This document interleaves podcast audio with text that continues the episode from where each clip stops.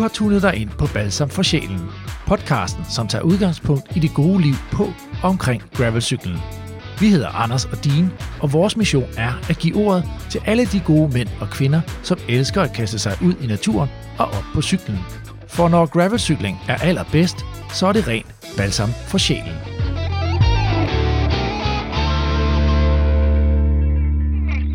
Hej Anders, så er vi øh, tilbage.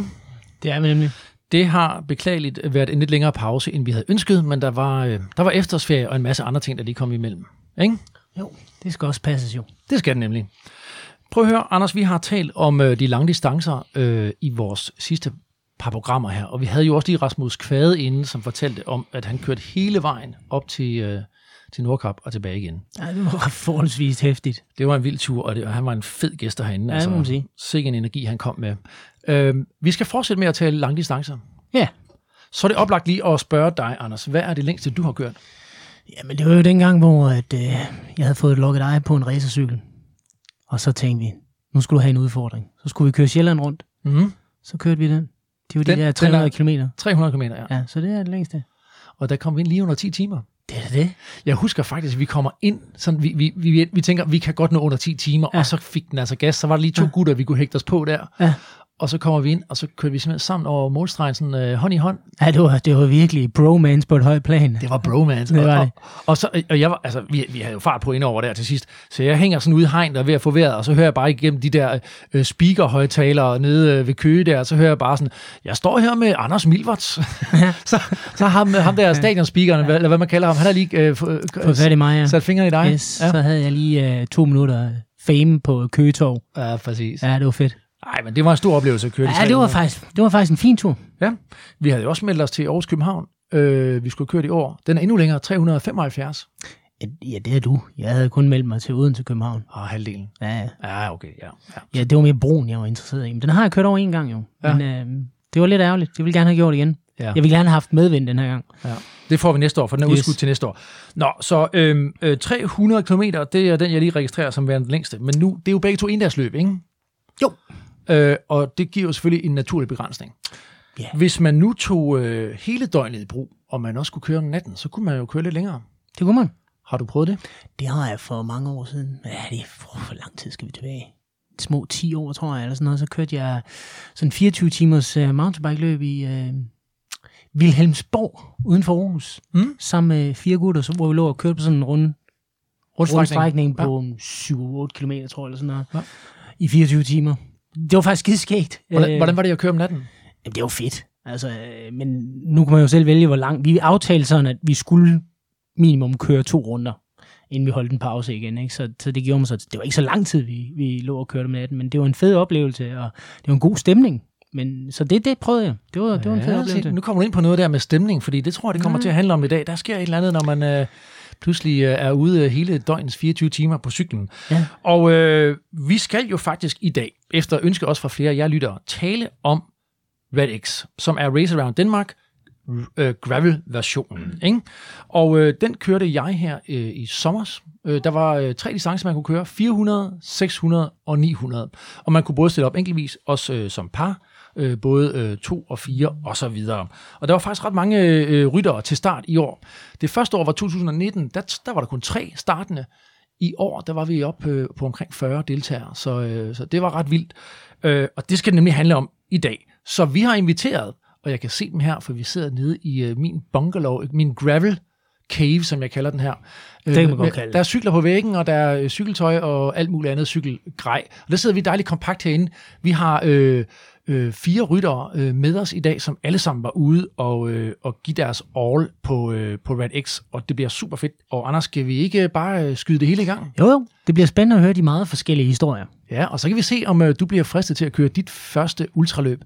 Ikke? Ja, jo. Lad os tage den, når vi kommer dertil. Ha, velkommen til Balsam for Sjælen.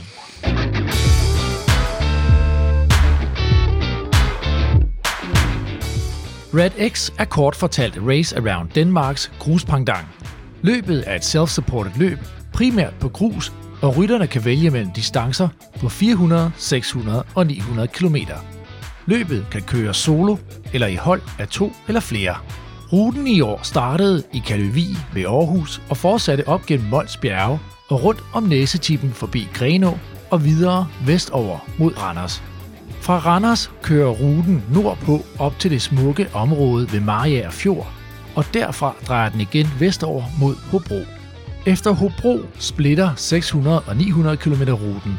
900 km ruten fortsætter nemlig stik nord mod Års og Fjerritslev, for derefter at køre sydpå langs vestkysten, ned forbi Klitmøller og gennem Thy Nationalpark.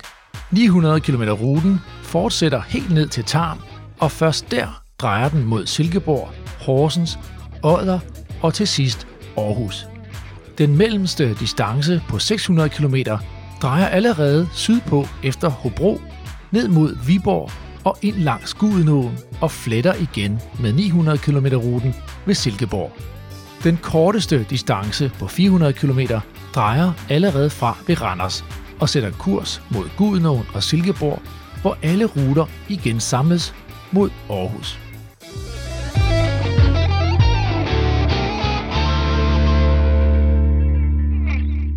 Så har vi fået øh, besøg, Anders, af de første to øh, ryttere fra Red X. Det er øh, René Hennum. Velkommen til dig. Tak skal du have. Og øh, Rune Rytting. Velkommen. Tak skal du have. Og øh, vi skal lige sige, øh, René, du er 49 år gammel, og øh, du kørte 600 km solo. Ja. Rune, du er 30 år, og du kørte 900 km solo.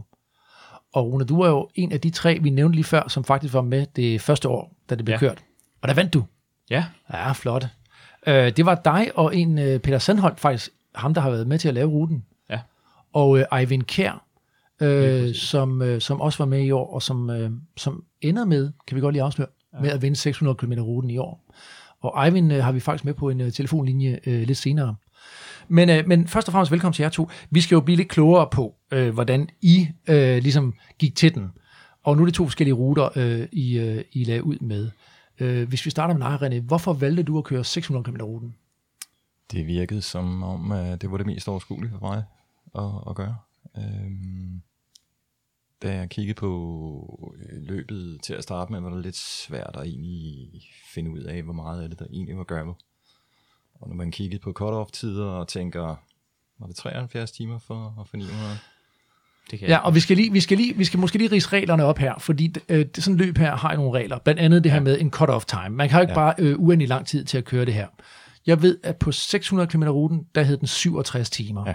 Og så siger vi på 900, der hed den hvad? Jeg tror 73. A- aner det ikke. Ja, nej, du ved det ikke, Rune. Du, Mit- du, mit du vidste bare, du kunne holde dig inden for den. Ja, det var det.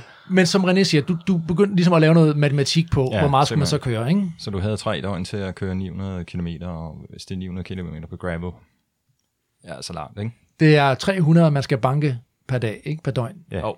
det er det. Der er ikke tid til meget fik om dæk. Nej, simpelthen. Og så gav det bare mere mening for mig at, at kaste mig over 600. Ja. Det skal siges, at du jo har erfaring faktisk fra øh, de her ultraløb. Du har kørt Transcontinental øh, Correct. Ja. gennem Europa på godt 4.000 km. Ja.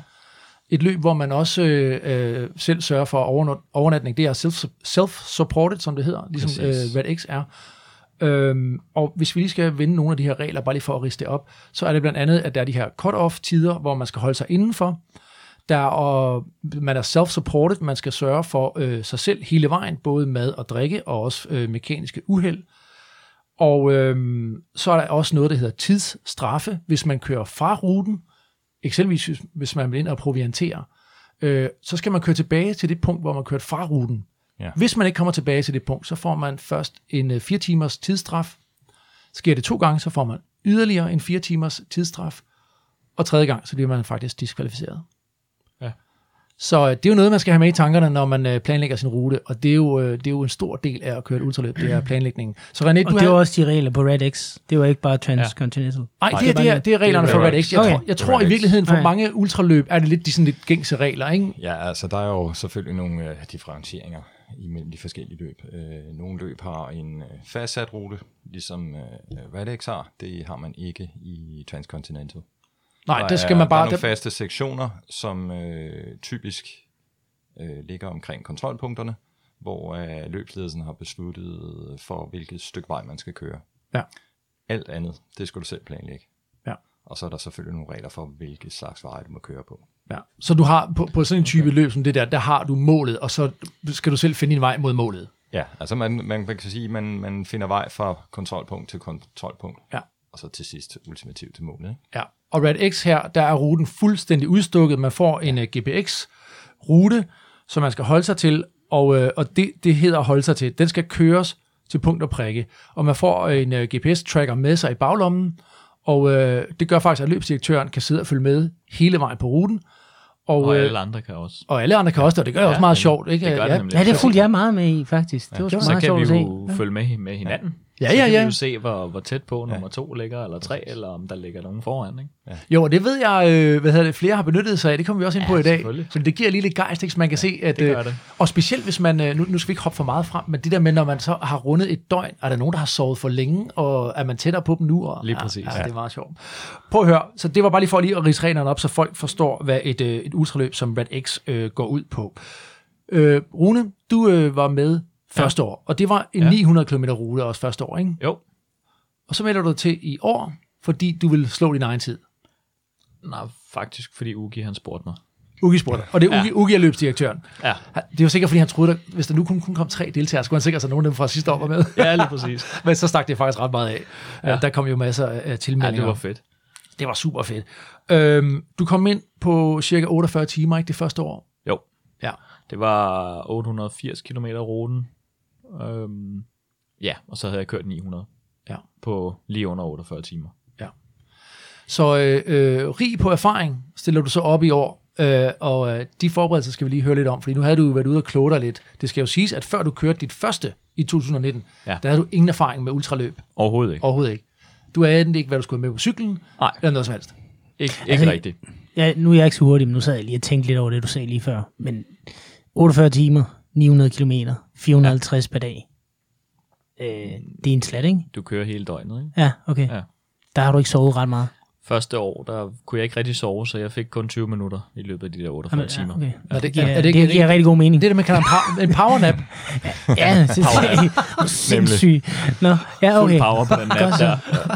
Så 20, ti- ja, okay. 20 minutter. Yes, godt, Ja, ja, så er det ligesom... Godt. Så vi skal lige høre, vi skal lige høre, hvordan, nu, nu er det jo tydeligt her, det skal jeg lige huske også at sige.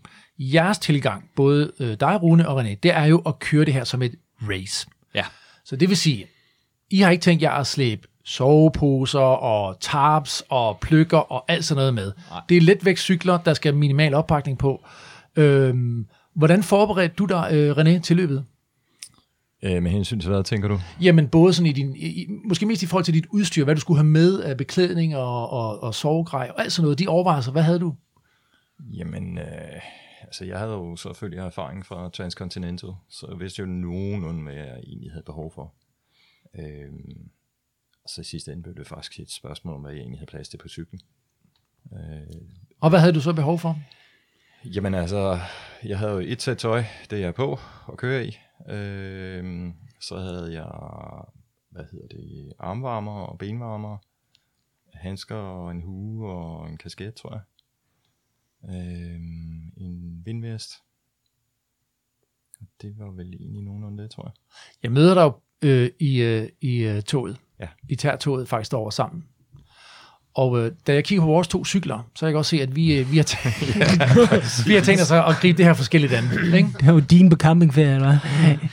Jeg vil skyde på, min cykel den var i hvert fald op på omkring de 25 kilo. Yes. Ikke? Og René den stod nærmest som om han skulle øh, bare ud og køre sådan en søndagstur, og øh, bare havde drikkedunk og ja, plads til en energibar. Ikke? Du bare sådan en sadeltask med, eller hvad? Ej, øh, jeg havde en, øh, hvad hedder sådan En overrest- handle, handlebar bag, Ja. øh, der var mad i primært. Ja. Så havde jeg en framepack, der var det ekstra tøj, og øh, nogle reservedelpumpe, den slags ting. Øh, og så havde jeg en, en lille, øh, hvad hedder sådan en sadetaske på, til øh, pumpe og, nej ikke pumpe, en ekstra slange og, og hvad hedder de, øh, dart plugs, ikke? Ja. Til Ja. tubeless. Og, og faktisk, øh, jeg lod mærke til, og det er jo det der, man, man lærer, og det er også med erfaring, øh, at du havde dine øh, din ekstra tubes, dem havde du ligesom ja. Ja. tapet fast på rammen. Jeg havde, jeg havde simpelthen taget to, jeg havde en eller to, det kan jeg ikke huske, men jeg havde sat to, øh, en eller to fast på rammen. Og det er jo skide smart, fordi altså, man skal, jeg tror, man skal vende sig til, at pludselig er cyklen sådan, det bliver sådan bare sådan et, øh, en, en holder til alt muligt. Ja. Øh, Ja. og, og strips og tape, og man kan bare komme rigtig langt. Ja, ikke? det. Var der noget, Rune, i, i, i dit setup, øh, nu har du været ude at køre første år, som, som du øh, tog med Ja. dig for det år? Jamen altså, nu var jeg jo... Øh, der var kommet lige pludselig lidt fokus på aerodynamik. Mm. Det lyder ret tosset, men øh, jeg ville jo gerne have en taske med mad på styret. Men den tænkte jeg, den var meget bred og havde en meget stor flade, som gav meget stor modvind, vind, altså modvindstand. Vindmodstand. Ja. Øhm, så det endte faktisk med, at jeg var ude og købe sådan en, øh, en tri-flaskeholder. Det lignede lidt sådan en lille ubåd, som jeg så havde spændt fast ned mellem mine tri-bøjler. Ja, for du kører med tre bøjler på din cykel. Ja, det gør jeg altid. Det er dejligt at ligge der. Ja. Man ligger og slapper af og hygge sig. Øhm, så Det gør, sådan det gør en- vinderen i øvrigt også på Dirty Kansas. Han, øh, Ja, ja, han kører også med tre bøjler. Uh, kontroversielt. Ja, ja, ja, ja. ja. Nej, så der havde jeg jo så en, min tredje liter vand, så havde jeg to nede i rammen. Øhm, fordi sidste år, eller år, første år, havde jeg ikke nok vand med. Der havde jeg mange udfordringer med, og så lå jeg og kørte væk fra ruten for at finde en kirkegård, hvor jeg så kunne tanke vand. Og det brugte jeg en hel masse tid på. Så du har simpelthen tre flasker vand på. Jeg havde tre liter. Okay, hvor meget har du med, René? Jeg havde to flasker på. To flasker. Øh, der er egentlig kun plads til at have to øh, flasker med, jeg tror de er 600... 50. Ja, måske. Hvordan rakte det for dig? Jamen, det rækker, egentlig okay. Altså, der var jo også en tanke og en plan om for at, at tanke op undervejs, så det blev aldrig et problem. Nej. Men der er selvfølgelig også forskel på 600-900 km ruten, ikke? Altså, og, og, Ja, måske hvor meget man drikker også, fordi det Ja. der ville have holdt halvanden time for mit vedkommende måske. Ja, ja lige præcis. To timer ja, det gør en stor forskel, ikke? det er meget individuelt. Så øh, det, ja. Ja, Det der tristyr der, det bliver jeg simpelthen nødt til lige at høre lidt om. Hvor, hvor, er det sådan en helt klassisk tristyr, eller er det bare et par bukke? Eller? det er et par bøjler, jeg har sat Ja. ja. på min racer, racerstyr, ikke? Okay. Gravelstyr. Okay, Så det er det der almindelige brede gravelstyr, men så har jeg sat et par bøjler på, sådan, Ja. ja. så jeg kan ligge ned. Ikke? okay, okay. det er meget brugt i ultraløb. Altså, det- for mig personligt gav det ikke så meget mening i forhold til, at det var gravel. Altså ligge ude i bøjlerne på gravel. Men der var jo mange, og det kom vi også lidt ind på. Altså, der var, der var jo, mig ikke om det i på, hvert fald. men på den her strækning var der faktisk mange, altså der var meget øh, skiftende terræn, men der var også nogle lange øh, grusstykker, hvor, Ja. man, hvor man godt kunne lægge sig ned. Ikke? Der Øh, var nogle lækre grusstykker, hvor ja. du bare kunne ligge og padle derud af. Ja, ja. Det, Prøv at høre, i, i forhold til det her øh, med vand, nu sidder folk, og det kan jeg huske, jeg må nok også indrømme, og det skal jeg lige sige til jer, der overvejer at køre det her løb, det kan faktisk lade sig gøre at, at lave en rute i Danmark, hvor det er øde. For, og det havde løbsarrangøren været ret ærlig at sige fra start af, I kommer ikke til at møde indkøb de første, jamen jeg tror de første 150 km eller sådan Ja, noget, ikke ja. også? Og det holdt. Og, og der skal man jo lige huske, der er en tidsstraf, hvis man kører forkert. Og hvis man kører væk fra ruten, så kan 10 km altså være dyrebar, øh, når man skal ud og køre så langt, som vi skal.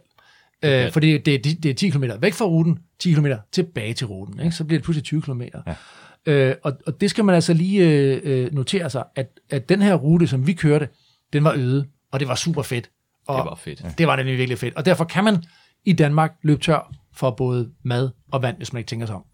Helt sikkert. En af de ting, I havde gjort, øh, ved jeg, i forhold til at forberede jer, det var, at I havde lavet nogle øh, kilometeranvisninger på et stykke papir, om hvor der lå øh, proviantering. Ja. René, du havde sådan en lille lamina- lamineret stykke Ja. papir. Og hvad, hvad, hvad, hvad, hvordan gjorde du det? Det gjorde du i dine forberedelser. Ja, altså jeg kigger jo selvfølgelig på rutekortet, og, og så øh, ja, meget simpelt, du bruger Google primært. Øhm, det er jo en meget nem måde at gøre det på, at bruge Google Maps til at, at finde tankstationer eller supermarkeder, hvad, hvad end det må være. Ikke? Tankstationer ja. er det, der måske gav allermest mening i, i øh, den første øh, nat der, for det typisk de sådan nogle steder, der er åbent længe. Ikke? Ja, fordi nogle af stederne kommer man jo først frem efter klokken 10 og sådan noget. Ja, ja, præcis. Ja. Det, det første år, der skrev jeg åbningstider ned Ja, på mit Ja, lille også- notekort. Ja. Fordi så havde jeg en idé om, om, om jeg var inden for sådan en tid, hvor det kunne være åbent eller ikke være åbent. Ja, Ja. netop. og det giver også en vis ro, tænker jeg, det der med, at Ja. man, man, fordi altså mad og det. drikke, det er noget af det, der fylder allermest. Ja. Og søvn ja. selvfølgelig også. Ikke? Altså nu ved jeg godt, søvn for jer er nok ikke så vigtigt, fordi I har tænkt jer at køre igennem. Men, men bare det, man har sådan en lille idé om, hvordan ens forløb bliver. Ikke? Ja, Jo.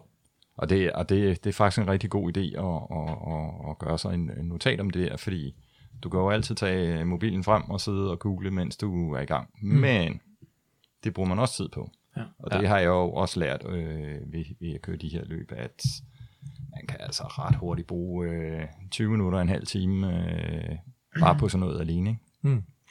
Spildtid, det, den kan vi godt lige komme ind Og på. ja, den er slem. Ja, fordi det, igen, vi er i forberedelsesfasen, men det er jo vigtigt, at man allerede der begynder at tænke over spildtid. Øh, René, du nævnte det for mig. Du var jo sådan lidt, den, øh, jeg var, du var go-to for mig øh, i forhold til, øh, at du havde erfaringer, jeg ingen havde. Ja. Og du sagde meget tidligt, pas på med at bruge for meget tid af cyklen. Ja. Øhm, og, og det kan jeg godt se nu, øh, når man kigger tilbage, at det er der tiden, den forsvinder pludselig. ja, det er det. Øh, men, men altså, det skal så også siges, det kommer vi også ind på, der er jo nogle folk, der kører det her med, med nydelse for øjet, Ja, hvor det måske ja, betyder noget at Det sidde... gør jeg da også. Ja. Ja, ja, men det... Det, det, Nydelse- skal vi snakke om uh, type 1, type 2, type 3 fun, ikke? præcis, Ja. præcis. Ja. Men lad os sige, at man er typen, der gerne vil sidde på en bænk og nyde sin madpakke og kigge ud af vandet, så kan man godt det. Ja. Det tillader tidsgrænsen, i hvert fald ved at våge påstå, på de Ja. kortere distancer. Kommer man op på 900, skal man til at tænke sig alvorligt om, hvor mange pauser man tager. Skal man lige være Det opmærksom. Ja. Ja. Men i- lad os kigge på tidsspil. Hvad er nogle store syndere i forhold til tidsspil, Rune? Men sidste år, det med at købe mad. Mm.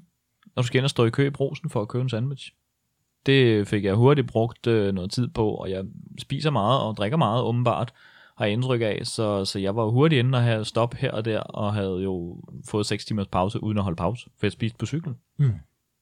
Men 6 timer havde jeg stået stille, kunne jeg se. Ja. Så det var sådan lidt, hvor fanden var det blevet af? Ja. Det, var- det var simpelthen bare forsvundet, altså ud den blå luft. Så hvad var din øh, plan så i, i år, velvidende at... Øh, Keep the rider going. mm? Altså, sid på cyklen. Øh, jeg sørgede for, øh, nu kommer jeg jo forbi Aarhus, øh, og så lige købte jeg to øh, falafler med, og dem fik jeg delt, så det var fire. Og de holdt faktisk det første døgn, sammen med vingummier og chokolade, så jeg kørte det nærmest og spiste hele tiden. Det synes jeg var, det var hyggeligt. Og sådan nogle domruller, eller hvad du havde Ja. taget med? Nå, Ja, ja. stærkt. Sådan to du om falafel der nede i tasken med hummus, og så, så lå de der. Altså vil sige, den sidste del, jeg spiste, der var, fik jeg næsten lige så meget papir, som jeg fik det der brød ind i munden, fordi det hele var sådan blødt og samme konsistens. Ikke? Ja, ja. Det var fortykket. Lige præcis. Sådan. Øh, men i forhold til, øh, til mad, nu hvor vi lige nævner det, øh, hvad, øh, hvad er godt at have med på sådan en lang tur?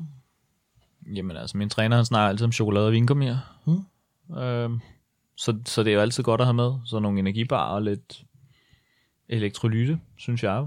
Så man er sikker på at få salte og mineraler nok, så man ikke øh, ligesom begynder at få kramper eller noget. Er det tabletter, du smider ned i vandflasken, eller hvad? Ja, jeg har så taget det med i små poser, i Ja. forpakket små poser med, ja. med pulver. Mm. Øhm, så skulle der også være energi i det her. Øh. Så, og så de sidste timer, 10 timer måske, der har jeg også lidt koffein med. Ja. Øh, I form af gel eller energibar. Eller, mm. ja. Øh, René, øh, tænker du meget på også at få altså, rigtig mad indenbord, så det ikke Ja. kun bliver gel og det? Ja. Det gør jeg. Ja. Altså, det, det er jo blandt andet grunden til, at jeg, at øh, jeg bruger tankstationer primært, ikke? Mm. Mm. Fordi der ved du, specielt i Danmark, at der kan du altså få noget, som er nogenlunde okay mad, ikke? Mm. Øhm, for mig at leve af chokoladebar og vingummi, den, ja, den holder ikke helt, ikke? Man får dårlig mave. Ja, lige præcis, og det skal man altså, det skal man altså også lige holde Det er sig pænt for, surt ude i en skov, ikke? Der, er jo, der, der var en rytter, og vi kommer til at nævne ham øh, lidt senere, Jesper, som jeg møder, øh, som kører øh, 600 km distancen, som vi kører, René. Ja. Ja. Øh, og desværre øh, udgår han. Og øh, en af de ting, han, øh, han må erfare, det er, at han simpelthen ikke fik spist nok rigtig mad. Ja. Og han gik simpelthen i kramper. Ja. Ja. Øh, så øh, ja. Ja. det lærte han på den hårde måde. Ja. Prøv at høre, øh, så øh, I har ingen sovegrej med. Det kan vi konstatere. I har dog et Nej. alutæppe med begge to, tror jeg, ikke også? Ja, jeg havde til mig. Jeg har sådan en nødbivi øh, pose. Det Ja. det. Og der snakker vi bare altså et, et lille bitte tyndt stykke, Ja. Ja. Foret med alu på en af tiden, ikke? ja, Ja, min var kun alo. kun alo. Ja. Jeg i ved, du har testet den, Rune, hvor du på et tidspunkt har sovet ja, det ned i var 0 sådan grader, ikke? spontan påsketur, jeg lige tog øh, på 500 kilometer. Øhm, Og det var ingen problemer. Sov i den i 0 grader? nej, det, nej, jo, altså jeg vågnede efter halvanden, to timer. Øhm, jeg havde ikke så travlt, der var længe til færgen gik tilbage fra Aarhus, fordi der var corona, så de sejlede ikke så tit. Øhm, så jeg lå der på en græsplæne ved siden af en kirke og, og sov. Det var, det var fint, altså, men, men, men det var første nat. Ja. Der er stor forskel på første nat og anden nat, fordi din krop er meget mere træt og ødelagt. Og anden nat, der fryser du altså bare. Så er det ikke nok. Ja. Og det, øh, det er noget det, vi skal snakke om nu, for nu skal vi jo øh, frem til, øh, til vi står i, øh, i Aarhus, lige uden for Aarhus, Kaløvig, Løsbåde Havn ved Skødstrup. Der, står, der går starten torsdag aften kl. 18.30. Øhm, Underligt tidspunkt. ja, det var et lidt underligt tidspunkt, men der var virkelig god stemning der, ikke? Jo. 40 var ryttere står klar, solen Det hænger fedt. lavt over bugten, ikke? Ja, det var lækkert vejr. Det var Vejret var afstanding. perfekt, altså. Den havde vi ramt rigtig godt, og det Ja. lovede bare godt vejr øh, hele weekenden, ikke? Ja, lige præcis. Så øh, hvad er det for en følelse, René, du står med der? Er du klar? Jamen, jeg vidste egentlig ikke rigtig, hvor jeg sådan egentlig helt var henne, øh, hverken fysisk eller mentalt i forhold til det. Øhm, så det var bare go. Øh, og som vi lige sad og snakkede lidt om, inden øh, vi gik i gang. Øh, altså, der var lige noget med at skulle ind i zonen, og, og det betyder jo, altså, at folk skal bare lade mig være og gøre mine ting. Ikke? Det, det, du taler om, det er Runes øh, kommentar til dig, da vi satte os ned og siger, jeg, jeg kiggede sådan over på dig, men du, du reagerede ikke. Nej, altså vi, vi, fik dog snakket lidt sammen Ja. ja. øh, på et tidspunkt, men sådan lige det, det første gang, vi sådan ligesom mødes derude, der, der, der var ikke nogen, der lige skulle stå- snakke til mig der. Ikke? og det bringer mig til øh, at sige, at øh, der er en regel, vi har glemt at nævne, det er, at man må ikke drafte. Det er korrekt, ja. Man må nemlig ikke ligge øh, på hjul af hinanden. Det er et, skal du, altså medmindre man kører duo, og det skal man huske, Ja, ja, det kommer vi til at tale om også. Men hvis man kører solo, så er det solo. Ja. Der er ikke noget hjælp at hente der. Så man må godt lige komme op på siden af en rytter, hvordan går det, har du det fint, og så skal man også bare videre, ikke? Jo. Hvilken Det så følelse- så ikke lang tid, når man kom forbi René, kan jeg forstå. Nej, Nej. nej, præcis. Rune, hvad, øh, hvad står du med at følelse? Er du klar? Øh, jamen altså, det, for mig var det jo meget anderledes end året før, fordi nu var der jo en masse mennesker, der rendte rundt og snakkede, og der var mad og alt muligt andet, så, så det gjorde mig måske lidt forvirret, fordi jeg kunne jo ikke lade være at gå og snakke om cykler. Mm. Det, er jo- det er jo det, jeg laver hele tiden, ikke? så så, så jeg, jeg ved ikke rigtigt, om det bare var egentlig fint, fordi så behøvede jeg ikke at blive nervøs. Nej. Fordi jeg brugte tiden på at snakke med mennesker. Så, Ja. ja. så, så kunne jeg ikke rigtig mærke, om jeg var nervøs, fordi jeg gik jo og snakkede med folk. Det er meget rart at høre, Så- at, at, at, at, at du kan sige, at du måske også kan blive nervøs, for man tænker... Og altså, dog. ja. Det er jeg hver gang. Men man skal vel også have den der, nu, nu kan jeg tale for mig selv, det var mit første ultraløb. Man har sådan en lille summen inde i maven, ikke? Og, Men det er også en fed følelse. og men der er en rigtig fed følelse, Ja. og så er der alligevel nervøsiteten. Ikke? Men, Jo. men helt klart, den fede følelse er der meget af. Det er der. Ja, det er jo helt sikkert. Der var virkelig god stemning der på havnen, ja. Og det var også, jeg havde også venner, der var mødt op, ligesom og, og, og vinke farvel og, og, og ønske god tur, og der er bare hele den der sådan fede atmosfære omkring, at man skal ud, og det er det ord, øh, jeg faktisk tænker på nu, det, i det uvisse. Og, og Rasmus ja. Kvade, han nævnte det også, øh, Anders, at det var det, der gav ham en lille, faktisk klump i halsen, da han stod på færgen og vinkede farvel til hans øh, kone Michelle. Øh, det var faktisk, at, øh, at, at der ventede det uvisse foran ham, og han, og han vidste ikke, hvordan han skulle udtrykke det, og det gav ham bare sådan en enorm følelse, at han faktisk begyndte øh, lige sådan lidt tårervedet omkring det. Det var det der uvisse eventyr, øh, og det er, jo, det er jo det, der drager lidt. Ja. Så bliver vi skudt afsted, og René, jeg ved, at det her, det er noget af det, du husker allerbedst for ruten, det er, at vi kommer ud i øh, Mols øh, bjerge. Prøv lige at Det beskrive, hvad det, prøv lige at beskrive ja. hvad det er, vi rammer derude. Jamen altså, du kommer igennem det her naturlandskab, som... Altså, jeg kan ikke sådan lige umiddelbart komme i tanke om et andet sted i Danmark, hvor øh, at, at der findes et naturlandskab som det her, ikke? Øhm, og vi har jo fantastisk vejr. Øh, det er et meget kompliceret landskab, og du har øh, udsigten ud over, hvad bliver det, Aarhus Bugt, kan Ja. ja. passe? Øh, og det kan bare et eller andet, ikke? Og øh, vi møder i, i og for sig ikke særlig mange mennesker derude. Øh, nogle enkelte, der er ude at gå en tur eller noget, ikke? Altså, og der, det kan bare et eller andet, det der, når du får naturen på den måde alene, ikke? Var der også den følelse, du sad med, Rune? Jamen, det er fedt derude. Jeg har jo cyklet meget derude. Jeg har jo boet ikke så langt derfra. Jeg har faktisk boet lige ved siden af, hvor vi startede. Ja. Øhm, så jeg har jo cyklet derude en del. Og jeg kendte jo flere af de stier, vi kom på. Og sådan noget. Ja. Det er et fantastisk sted. Ja. Og kører du op på toppen, så kan du bare se vandet hele vejen rundt. 360 grader rundt, kan du Det er lige ja, før, ja, ja, altså. Og så har du, øh, som René nævnte, øh, aften begyndte ligesom at, at gå på held, ikke? og den der Jo. røde aftensol, ja. der bare kom ind over, ah, det var outstanding. Det var en virkelig var fed fedt. måde at blive skudt i gang på. Ikke? Ja. Øh, og så er det jo så, man skal se om alt det, man har forberedt, og alt det, det holder. For mit vedkommende, der havde jeg sådan en plan hjemmefra om, at øh, jeg ville køre øh, om dagen og sove om natten. Jeg, jeg, havde, jo, jeg havde jo ikke noget øh, mål om at skulle komme først ind, så det var bare det, der gav mest logik øh, for mig. Noget, der også havde bekymret mig allermest, det var, om jeg havde strøm nok med til mine lygter. Øh, det fyldte pludselig helt vildt meget for mig, og det gjorde overnatningsdelen faktisk også. Jeg vidste jo, at jeg skulle overnatte. Så ja. der var to ting, der fyldte rigtig meget for mig. Jeg endte med en øh, bivi-løsning, altså simpelthen sådan en, øh, en, øh, et, nærmest et hylster som man kan lægge sin sovepose ind i, fordi så øh, fjerner den i hvert fald duk, og også hvis det skulle regne en lille smule, så man ikke bliver genblødt ind i sin øh, sovepose. Den løsning havde jeg valgt, øhm, og så havde jeg købt en powerbank med, øh, hvis jeg ikke tager meget fejl, 21.000 øh, hedder det milliampere eller sådan noget. Ja. Øhm, den burde kunne lade min, øh, min iPhone op øh, i hvert fald en 4-5 gange, og man har jo også sin, sin GPX, man også skal holde liv i, øh, eller GPS, man også skal holde liv i, ikke? Jo, og så. trackeren. Ja, men trackeren holdt så heldigvis liv i sig selv, Ja. øh, den man får udleveret. Det kunne jeg så forstå. Ja, ja, der var meget spørgsmål i starten, om man også skulle øh, give den strøm, og det, det, det var sådan noget der, det kunne, det kunne man høre inde i startområdet, da folk hørte det, de var sådan, hvad, hvad? Fordi de havde jo lavet øh, matematiske udregninger på, hvor, meget, hvor mange milliampere de skulle bruge, ikke? Så så gider man ikke lige pludselig, der kommer sådan en løbsarrangør og siger, du skal også holde liv i uh, trackeren. Altså, Det vidste jeg jo så i forvejen. så du har taget ekstra med.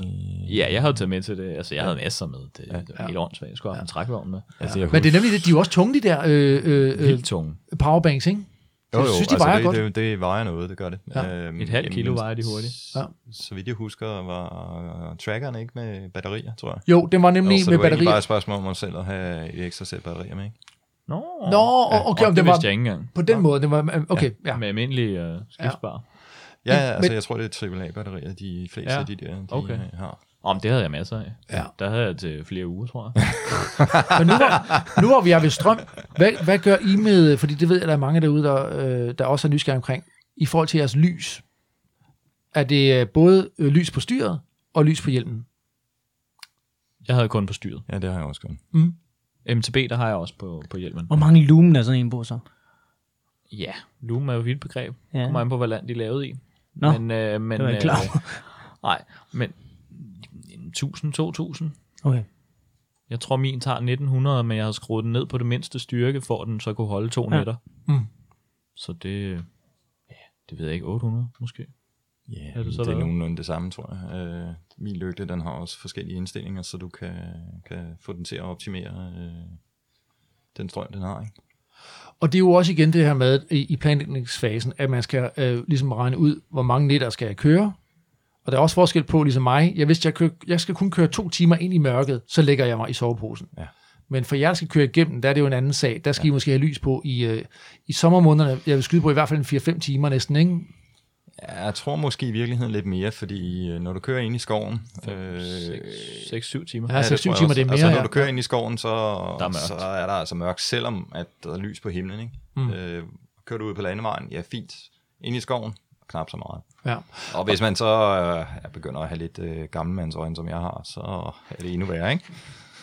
Men det er jo så der, hvor, at, øh, og det er jo igen, det er jo et valg. Alt af det her, der er jo både valg og fravalg, ja. og det har alt sammen en konsekvens. Ja. Fordi hvis man vælger at putte en øh, lampe på hovedet, det gjorde jeg så på min, øh, på min hjelm, det synes jeg var rigtig rart inde i skoven, når det blev mørkt, især hvis det var single tracks, fordi det Præcis, gør, at ja. når styret peger fremad, Nemlig. så kan du ikke se ud til siden. Nej. Nej, det er lidt ufedt. Og det var faktisk ret fedt, at når man så kiggede langs med sporet, så blev det lyst op af pandelamp, eller af den lampe, man havde Ja. op øh, på hjelmen. Så, altså.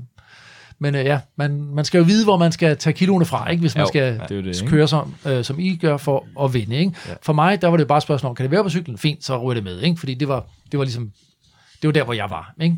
Altså man har jo også øh, den øh, mulighed, at hvis øh, man vil være ret sikker, altså, så er det jo at gå dynamovejen, ikke? Så har man det, Det er også forhjul mulighed, med dynamo på, og så, ja, så kan du i princippet køre herfra til... Ja. Hvis, hvis du altså kører over 10 km i timen, ikke? og stikket ikke går i stykker. Ja, jeg tror godt nok, nogle af de nyere, de er endnu mere effektive end det. Okay. Øh, ja, selvfølgelig. Men det stikket, hørt, stik, der- stikket øh, går i stykker, så har du altså virkelig et problem. Ja. Så man ender med måske i virkeligheden bare for en sikkerheds skyld at skal have en backup med alligevel. ikke? Det vil jeg altid gøre. Det, er jo, det, er jo, altså, det bringer os faktisk frem til noget interessant, det her med altså, backup, fordi i den perfekte verden, hvor alt bare virker, jamen skideskyndt, ja. øh, så, så kører det jo bare. Ja. Men man skal jo også vælge, hvor meget man vil gardere sig. Ja. Jeg kunne godt lide, at den, ene af mine lamper var med batteri, faktisk. Ja. Ja. Fordi hvis der skulle ske noget, jeg havde bare de her, øh, jeg tror den to øh, fire øh, dobbelt A eller triple A, jeg kan ikke huske det, men dem havde jeg bare ekstra med. Ja. Ja. Og det gav mig en enorm tryghed, hvis det lige pludselig skulle ske noget, så hvis jeg bare kunne fyre dem i. Ja. Ja. Altså, Det er en øh, god ting. Ja. Så, øh, så ja, der må man også lige tænke over, hvor, hvor meget man skal gradere sig. Skal man tage ekstra sealant med? Skal man, du ved, man kan fortsætte i en uendelighed, og jeg ved, når man står og pakker, så den der lille med, ah, jeg kunne også godt lige bruge, jeg kunne også godt lige bruge. Pludselig så har man altså 10 kilo ekstra på den der cykel ja. der. Så, øh, men, men det er jo også ærligt at sige, okay, prøv at høre, øh, går det galt? jamen, så er jeg ude af løbet. Hvis det, Ja. hvis, altså, fordi jeg tror, man skal nærmest derhen, hvis man kører som jeg for at vinde, der skal man vide, at der er en risiko for, at det også kan gå galt. Ja, ja, Det kan præcis. Man er så, man er så minimal øh, øh, hvad skal man sige, i sit udstyr, at det kan Ja. gå galt. Ikke? Ja. Men altså kædeled og strips og isolertape og snor og ja, en lille tang har jeg. Og multitool selvfølgelig. Og, altså, så jeg synes egentlig, jeg har ret meget med. Ja. Altså, Lad os lige prøve at kigge lidt på, øh, på ruten her, fordi at øh, det er jo en rute, som, øh, som øh, går op øh, over Mols Bjerge, som vi har talt om også, og, og kører videre op forbi Greno. Øh, og der følges vi jo ad øh, alle ruterne. Ja. Det er jo faktisk først øh, derefter Hobro, at, øh, at 900 km 900 km ruten begynder at splitte op øh, øh, nordpå. Og, øh, og for mit eget vedkommende, øh, jeg starter jo øh, med altså fuld af forventning. Øh, jeg har ikke kørt et ultraløb før, men jeg var slet ikke nervøs. Jeg var mere spændt. Tanken om at skulle sidde i 50 timer og nyde øh, naturen, Ja. det var bare utroligt tiltalende. Og øh, øh, jeg havde jo masser af ting med, så på den måde var jeg jo ikke nervøs. Jeg havde jo ikke det der samme, øh, hvad skal man sige, som jer med, at du ved, I havde jo ikke sovegrej med, sådan. jeg havde jo sovegrej og ekstra tøj med, og så jamen, det lyder hyggeligt. Jamen, det, det var, og det var jo også min tilgang, og Anders, det ved du, altså det var jo bare ren hygge, det her. Der, der var ikke noget med, at øh, jeg skulle spurte i mål eller noget som helst. Jeg skulle øh, hygge mig, jeg havde også tankt, at jeg skulle også lave nogle quiz øh, undervejs, ikke? ja. Ja, det har jeg der, godt der set. var adskillige opdateringer undervejs. og så. Det var film ja det var sådan på en, vej på tur, eller hvad man siger. Altså nu havde vi jo Jakob Carlsen der med øh, i vores podcast øh, Ja. sidst, der har filmet... lidt grebet af det, faktisk. Ja, ham der filmede West Coast, og Ja. også havde filmet sig selv under Arizona Trail. Ja. Og jeg kan, Ja. godt, jamen, jeg kan godt nik- genkende til det der med, at så har man sådan en lille rejsekompagnon, fordi man har sit lille kamera med, og jeg nød meget de der stunder, hvor jeg lige stoppede op også og tog nogle billeder. Og, Så følte du dig heller ikke helt alene, når du snakkede til kameraet. Og sådan. Nej, sådan ligesom en lille ven at have med. Øhm, men, men, men jeg vil så sige, det er også godt at føle sig lidt alene, og det er jo det, Rune, øh, øh, du har også nævnt ja. Ja. det. Altså den der følelse af, at nu er det bare mig, og, og det er også okay bare at være dig. Øh, familien ved, han er afsted, og øh, vi ser ham ikke før om ja, tre dage. Ja. Øhm, og du må gerne have telefonen slukket. Altså det er faktisk okay. Ja. Og det synes jeg er en stor, stor fornemmelse, for jeg kan faktisk ikke huske i mit voksne liv, hvornår jeg sidst har haft den følelse. Hvad, hvad tænker du, Rune? Det, det tror jeg også meget sjældent, man har det. Ja. Øhm, hvad kan man så sige, så er det jo fedt med trackeren, ikke? Fordi når man cykler alene, så, så kan familien godt være bekymret, ikke? Jo, altså sikkerheden er der jo, fordi du ja. Ja. har den her tracker med. Men, Det, det var de glade for. Ja. Ja. De kunne godt lide at holde øje med, hvad jeg, hvor, hvor jeg var henne af, hvordan det gik og sådan nogle ting. men var du i kontakt med familien undervejs? Nej. Nej. Nej. Min, min telefon er faktisk altid på lydløs. Men jeg tror, det er også det, jeg taler lidt om, det der med at sidde derude og faktisk føle, det okay, at man ikke lige øh, ringer hjem og siger godnat. At man så gør det, det er jo så, hvad det er, hvis man lige vil ringe hjem, eller skrive en sms og sige alt ok og sådan noget. Ikke? Men man bestemmer det faktisk selv, fordi ja. du er, du har sluppet alle tøjler øh, og, og kottet alle forbindelser. Ikke? Lige præcis. Og det er en vidunderlig følelse. Og så er jeg jo sådan, du ved, Anders, jeg, jeg, er, jo, jeg er jo lidt med dig på det der hygge, noget du også er ude i. Altså, jeg skal jo helst have sådan en pose pingvinguff siddende i, øh, i overrørstasken der, ikke? Ja. Det er Tell me lækkert. about it. Ikke? Det, det skal man have. Så sidder man der og guffer lidt, ikke? Og der er Jo. både, jeg har både sneakers og... Jamen, det havde jeg da også. Ja, ikke? Altså, Det- det, det havde jeg. Det er hyggeligt, ikke? Jo, Man må det gerne. var faktisk rigtig hyggeligt. Altså.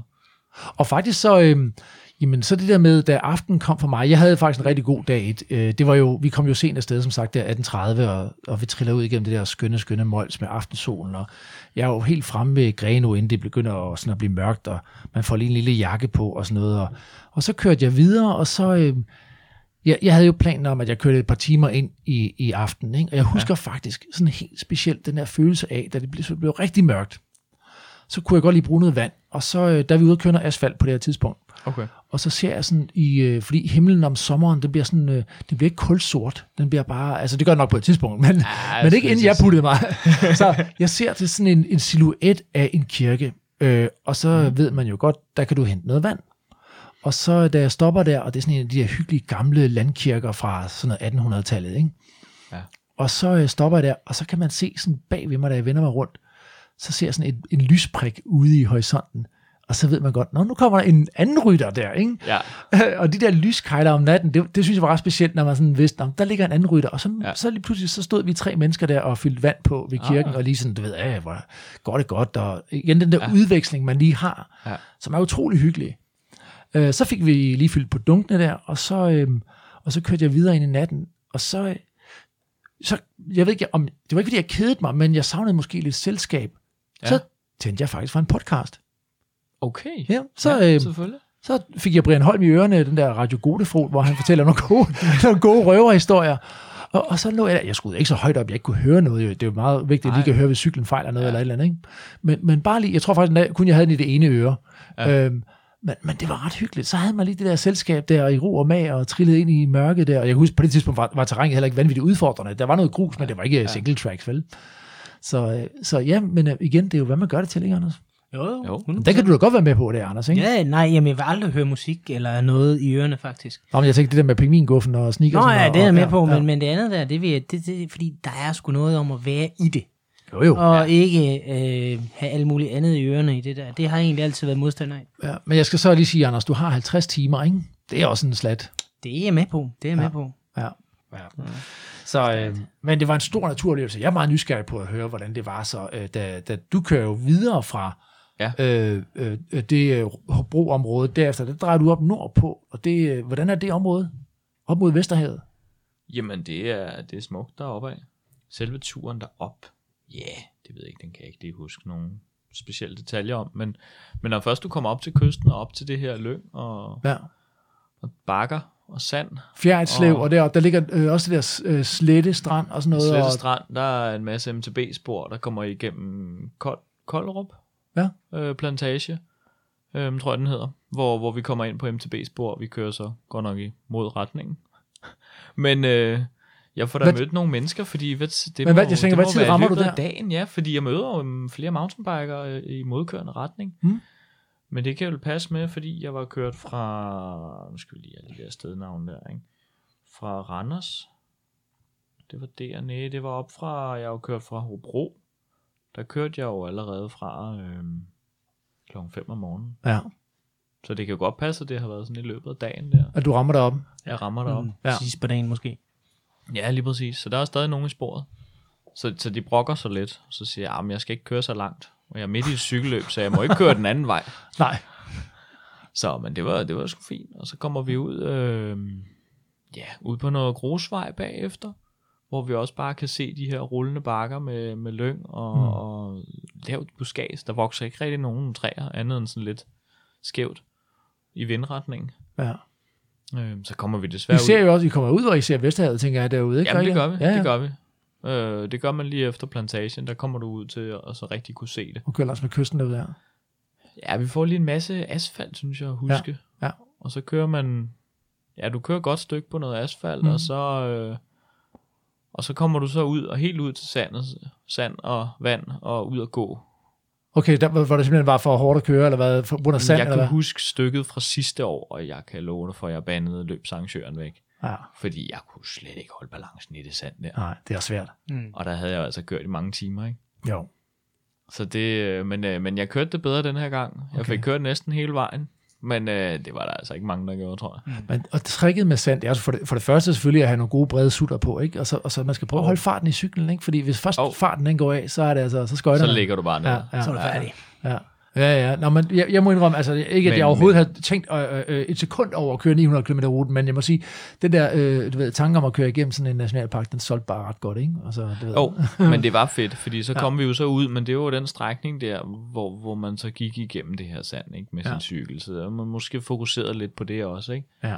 Men, men jo, det var smukt. Altså igen det her mm. sådan slyng og de her sandbakker, og, og du Mm. kommer ud til det fyr og, og kigger ud over. Det er, det er fantastisk altså. Ja.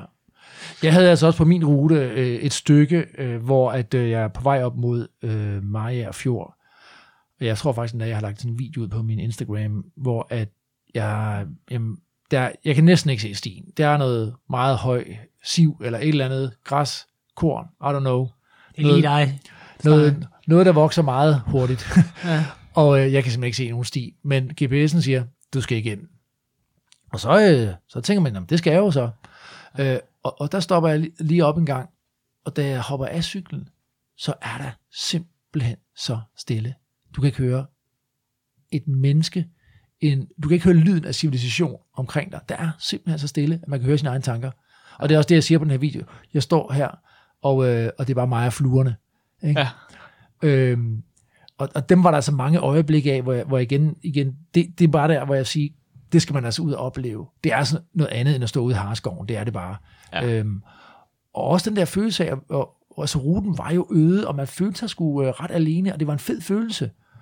Øhm, jeg tror i hvert fald, at øh, hvis jeg husker rigtigt, jamen, så var det nærmest at de første øh, jamen, næsten par hundrede kilometer, der, medmindre du kørte fra ruten, så var der bare ingenting. Du kunne ikke proviantere, du kunne ingenting. Nej. Jeg husker på et tidspunkt, hvor jeg stopper ved sådan en, en af de der øh, boder, hvor der står øh, tomater. Det var faktisk op mod Maja. Der står sådan en bod med tomater og friske grøntsager fra en mark, og så, mm. du ved, så står der bare sådan en mobile pay skilt. Ja. Og, og der tænkte jeg, ved du hvad, jeg napper lige to tomater her. Og det er, det er altså simpel living, når det er allerbedst. Nå, men det er jo ikke bare lutter, lavkage og økotomater, det hele. For øh, pludselig, så tager det hele en øh, drejning for jer begge to faktisk. Øh, fredag nat klokken 3, Rune, der, øh, der bider kulden sig fast, og, og trætheden melder sig. Og øh, der, der er du simpelthen så træt, at ja. du lægger dig. Ja, jeg tænker, åh, det går sgu fint det her. Vi, vi tager lige en time på året, og så kører vi hele vejen. Og var du, sådan og du er langt foran her, øh, dine konkurrenter. Åh, oh, jeg er vist lige nogle timer foran. Ja. Hvad sker der så? Jamen, øh, jeg har jo mit alutæppe med, og jeg kan ikke rigtig finde noget ordentligt sted, synes jeg, så det bliver egentlig bare på, på sådan en eller anden form for, for i kanten af grusstien i noget halvhøjt, vådt græs. Men posen er jo vandtæt, så det går jo nok. Og så ligger jeg der og sover en time, og fuldstændig rystende af kulde, jeg rejser mig op. Ja. Nå ja, men det er, jo, det, er jo, det er jo så det. Og så sætter jeg mig op på cyklen, jeg kan godt mærke, at jeg er lidt øm i knæet. Nå, men det har jeg måske bare ligget på. Så jeg kører derud af. Og det her knæ bliver altså bare ikke varmt. Det bliver ved med at være ømt, og ja, i løbet af dagen, 9, 10, 11 stykker, jeg kan ikke helt huske det faktisk, så begynder jeg at komme tæt på Silkeborg, og jeg har faktisk været af at gå, fordi det her knæ begynder nærmest at føles som om det låser helt. Vi er oppe på, du har kørt 700 km her. 730 km, 730 km. der vælger jeg simpelthen at gå ud. Fordi jeg ved, der er 170 km med 2000 højdemeter tilbage, Mm. som er nogle gode stigninger, og med noget, nogle rigtig gode spor, altså med noget rød og noget teknisk, øh, der også skal forseres. Mm. Øh, men knæet, det dur simpelthen ikke. Du vælger simpelthen at udgå på det her tidspunkt. Det gør jeg. Var det en svær beslutning? Det var det. Mm. Det ville jeg helst ikke. Men fordi det også var et knæ og ikke en øm muskel, så var jeg sådan okay, knæet, okay, der er fem uger til næste løb, og det er 700 km på landevej. Det har jeg 30 timer til. Jeg skal holde stram kæde, ikke? Mm. Så, så det duer ikke at ødelægge knæet nu. Altså, og jeg skal også bruge det resten af livet, ikke? Overvejer Præcis. du at køre videre på smertestillende, eller var det i hele taget dine Nej. tanker? Nej. Jeg tror faktisk, jeg havde, smerte, jeg havde smertestillende med, men, men nej. Fordi når det er knæet, når det ledet, jeg vil ikke ødelægge mit led. Nej. Simpelthen ikke. Havde jeg haft en øm nakke, som jeg altid har, øh, nå, jamen, det er mine muskler, jeg ved, hvad det er, jeg kan forholde mig til det. Ja. Men det her mit knæ kunne jeg ikke forholde mig til, jeg vidste ikke, hvad det var, og det var i ledet. Mm. Så det ville jeg simpelthen ikke have problemer med. Fordi jeg sad med problematikken efter første nat, øh, og kommer til at skal træffe et valg om, jeg skal trække stikket nu, eller skal jeg køre videre på smertestillende? Hvad, hvad sker der for dig der, René? Kulde. Også kulde. Så jeg har for, for hvad hedder de, de lange øh, benvarmer på for sent, tror jeg simpelthen. Øhm, og jeg har faktisk ret ondt i knæene. Mm. Øh, men tydeligvis er det jo, øh, hvad hedder det, øh, inflammation, ikke? Øh, det er jeg egentlig ikke i tvivl om. Det skal lige siges, jeg ved jo, Rune, du øh, havde ja. Lavet en plan om, og, øh, og når du skulle sove, skulle det være i dagtimerne. Ja, hvor det var varmt. faktisk. Fordi der er det varmere, så derfor, når jeg ikke havde sovegrej med, så tænker jeg, men du sover om dagen og cykler om natten. Øhm, men nu når det gik så godt, så tænkte jeg, nå ja, så kan vi godt lige slække lidt på det. Men det skal jeg så ikke gøre. det skal jeg ikke prøve igen, fordi det tror, du gik ikke, rigtig jeg, godt. tror du ikke, du havde fået ondt i knæet alligevel? Altså, Nej, nej. ikke hvis jeg ikke havde lagt mig. Så havde jeg Nej. ikke fået ondt i knæet. Så havde jeg kørt igennem. Så havde der ikke været noget problem. Okay. Det var simpelthen, fordi det blev koldt. Ja. Det er du overbevist om. Fordi jeg lå Okay. stille og, og lå der på jorden, Ja. øh, og jeg var ikke helt bevidst om, at det var fordi det var koldt. Det er noget, der er kommet til mig senere. Mm. Øhm, fordi det kørte super godt. Okay. Og jeg havde jo lige kigget på min, øh, jeg kører med kadence og watt og alt muligt, så jeg har kigget på, okay, vi kører på en kadence på 80, 200 watt, resten af vejen hjem. Fordi mm. så holder det, så er vi hjemme klokken 16, måske, og ellers er klokken 18, og så vil jeg have slået min rekord for sidste år. Mm. Det vil være fint nok. Så er det de 48 timer igen, ikke? Måske lidt mindre. Ja.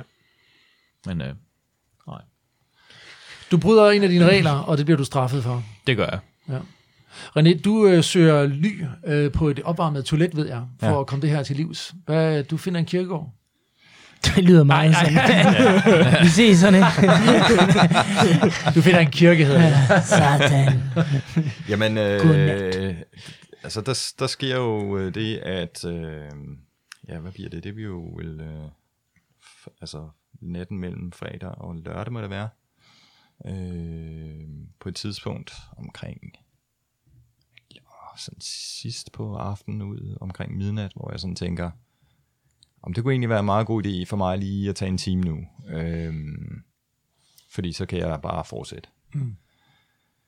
Og øh, der er den her sådan, øh, hvad hedder sådan en, travsti, tror jeg, som er sådan en grussti, øh, som vist er et gammelt øh, togspor, så vidt jeg har forstået det.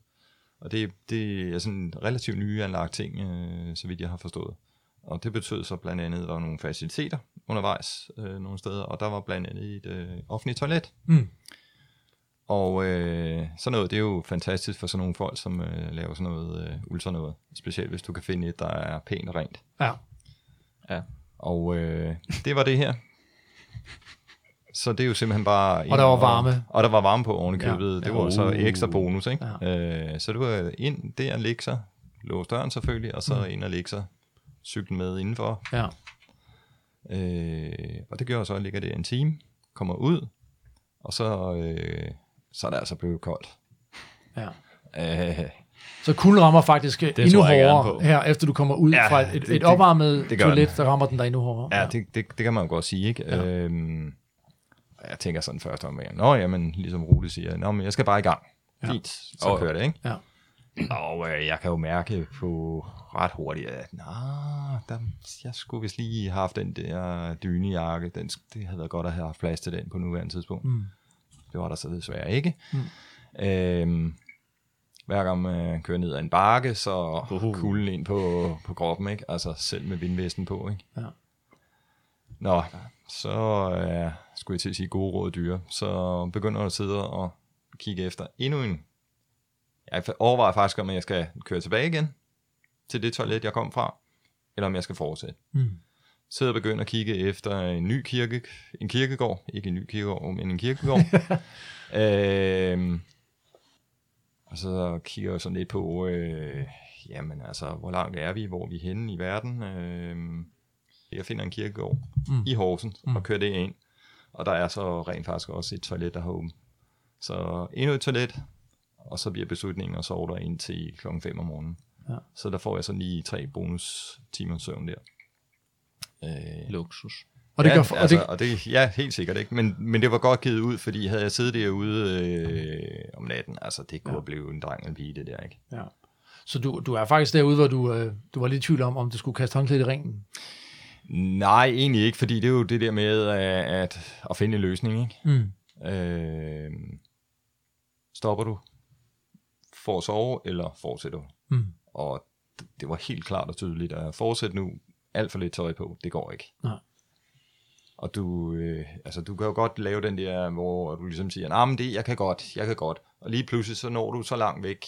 Altså man kan sige, held i uheld, eller hvor, hvordan det nu lige er, det er, så er jeg relativt tæt på, på Horsen på det her tidspunkt. Øh, så det er jo ikke mere end måske en time eller sådan noget, jeg så ender med at sidde øh, og egentlig pisse fryse. Og det, man skal huske her, det er, at øh, hvis man er ude og køre sin daglige ture, så er øh, 15 km eller 20 km, det tænker man, det, det er lige om lidt. Ja. Men det er ikke lige om lidt, øh, hvis man sidder om natten og er kold, og man kører i et øh, ufremkommeligt terræn, Nej. så kan 20 km godt tage lang tid. Ja, det kan ja, godt være det en to det. timers øh, tur, ikke? Jo, jo, meget nemt. Oh. Øh, og som du også sagde, det, altså det sagde I begge to, øh, det mentale. Man, man har måske øh, 400-500 km i bagagen allerede på det her tidspunkt måske, og så, og så skal man sidde der og tage en beslutning om noget, der... der det, man skal ud og prøve det, før man forstår. Og det er også det, når man ved, folk de snakker om, at de kan se toppen af Mount Everest, tænker man, så går der bare op og rør flaget. Men den sidste del deroppe af, ikke? i, øh, i øh, 8.000 meters højde, hvor du nærmest ikke ja. ilt har, der er to, øh, to øh, skridt øh, føles som at tage øh, 500. Ikke? Ja. Så det skal man bare lige holde for øje, når man er ude i de der øh, ekstremer. Ja. De sidste timer for mig, eller de sidste minutter, står krystalklart for mig. Fordi det er øh, ind mod mål der øh, ved øh, Kalevi, Løsbødhavn. Klokken er lidt over 22, og de sidste solstråler ruller hen over himlen helt røde. Og man ved, nu, er der, nu klarer man den, ikke? Man er der, nu klarer man den. Lige om lidt, så står jeg dernede. Og jeg vidste, at Ugi, det er også god stil, vores løbsdirektør, han står klar til at tage imod, og der er øh, helt sikkert en kold cola, der er nok også en kold øl, og så har han sådan en lille skarp rom, som øh, du ved er en del af oh, det her ja. ultraløb med lige at få sådan en, når man ryger i mål. Ikke? Og jeg kunne bare se det for mig, at jeg ruller hen over de der bakker og begynder at se vandet, og solen sætter sig mere og mere. Og, øh, og, og der er den følelse, som jeg vil ønske, at jer, der har lyst til at køre et ultraløb, at de kommer ud og får. Fordi der rammer belønningen alt i din krop. Det er hjernen, det er kroppen, det er, det er alt i dig på det her tidspunkt, der bare siger, I did it. Du kan mærke det, og du kommer ind, og så ruller du ind over mål. Og, øh, og på det her tidspunkt, der tror jeg simpelthen bare, at adrenalinen overtager, så du mærker ikke trætheden på nogen måde. Og så, øh, jeg ved godt, vi er i coronatider, men der var to af mine også bedste venner, der bare stod der, og simpelthen havde valgt at komme ned klokken halv 11 om aftenen. Bare lige, de var til havefest oppe i nærheden. Så de ville bare lige ned og, og sige, stærkt gået, ikke? Ja. Og det var fandme stort. Altså, nej, hvor var det et stort øjeblik. Det var fantastisk. Det hele værd. Og jeg under folk at prøve den der følelse, der, det må jeg bare sige. Ja. René, du ender så med at komme i mål øh, som nummer to. Var du tilfreds med, med løbet, når du kigger tilbage? Ja, det synes jeg. Øhm, altså, du kan jo altid øh, kigge på det bagefter og tænke, ah, jeg kunne godt lige have gjort sådan der, eller noget andet der, ikke? Altså, øh, den der dynejakke, jeg snakkede om før, ikke? Altså, det kunne have... have Den ryger med næste gang måske. Mm, men det, Ja, det kan det kommer altså, det kommer helt an på, øh, altså det kommer helt an på vævesigten, kan man sige, til at starte med. Ja. Øh, fordi det betyder så, at jeg skal have en anden taske på, for at have plads til det. ikke? Mm. Øh, så det, der bliver sådan lige nogle ting der, der kommer, kommer i spil, ikke? Oh. Ja. Øh, men ja, måske, altså. Mm. Øh, og det er jo det her også igen, øh, hvad, hvad brug, hvordan brugte du din tid? Øh, om jeg kunne godt lige have været et kvarter hurtigere der, og kvarter hurtigere der, ikke? Øh, og når nu er jeg sådan relativt tæt på Ejner til sidst. Øh, Ej, det er Eivind, du, du, ja, Eivind, undskyld. Eivind som ja, vinder. Præcis. Ja. Øh, ja, så kunne man jo sådan godt lige i første omgang tænke, åh ja, den kunne jeg måske godt have hentet den der. Og specielt hvis jeg ja. så havde kørt igennem natten, ikke? hvis jeg havde haft tøj nok. Ikke? Ja, for lad os prøve at kigge på ja. tiderne, nu, øh, nu hvor vi snakker, taler om det. Ikke? Prøv at se her. Altså, hvis jeg kigger på dig, René, du øh, har en moving time, der hedder øh, et døgn og syv timer. Og du har været stået stille, altså off øh, the bike af cyklen, i 10 timer og 56 minutter. Det vil sige, 74 procent af tiden har du været kørende, og 26 procent af tiden har du så stået stille. Ikke? Ja. Nu kigger vi så på øh, Ivan Kjær, som du taler om, som vinder. Han har en moving time helt op i 90 procent. Ja. Og han har brugt 10 procent af cyklen. Ja. Han, Han har stort set siddet på den cykel hele tiden. Ja. Og øh, Eivind, han er 62 år gammel. Ja. Og han har simpelthen bare lavet stål. altså, Ja, altså... Er noget helt øh, han, han, særligt. Han, han, han kan i hvert fald øh, finde ud af at, at bruge sin tid, øh, øh, hvad kan man sige, øh, effektivt, ikke? jo. Og jeg synes, det er... Han er, ikke, han er ikke lige så fascineret af kirkegård som dig, René. Men jeg, jeg, jeg, men jeg, jeg, jeg tror faktisk, at, at uh, Ivan, uh, hvis det også kom til at måtte stoppe uh, den selv samme nat i, i en lidt længere periode, okay. uh, så vidt jeg har forstået det. Men uh, lad os nu høre, hvad han uh, selv har at fortælle Ja, for vi ringer ham lige op. Altså, han, han har været stoppet i 3 timer og 44 minutter. Det er ikke meget. det. er det. Øhm, men øh, lad os da prøve at se, om vi ikke kan få, øh, få fat i Eivind her, fordi at, øh, han har lovet at sidde klar på telefonen, og så kan vi jo lige få det øh, fra ham selv. Nu ser vi her. Han er helt over i Røde Kro i Sønderjylland. Nu ser vi, om vi har, vi har held med at fange ham. Ja, det var jeg. Hej Eivind, det er din fra. Balsam for Sjælen. Ja. Hej, vi sidder jo her og snakker øh, Red X og øh, taler med Rune og René, som var ude at køre. Og René han kørte jo 600 km ruten, som, øh, som du også kørte. Og du slog ham, du blev nummer et. Du kom ind fire timer før René. Tillykke, tillykke med sejren. Jo, tak.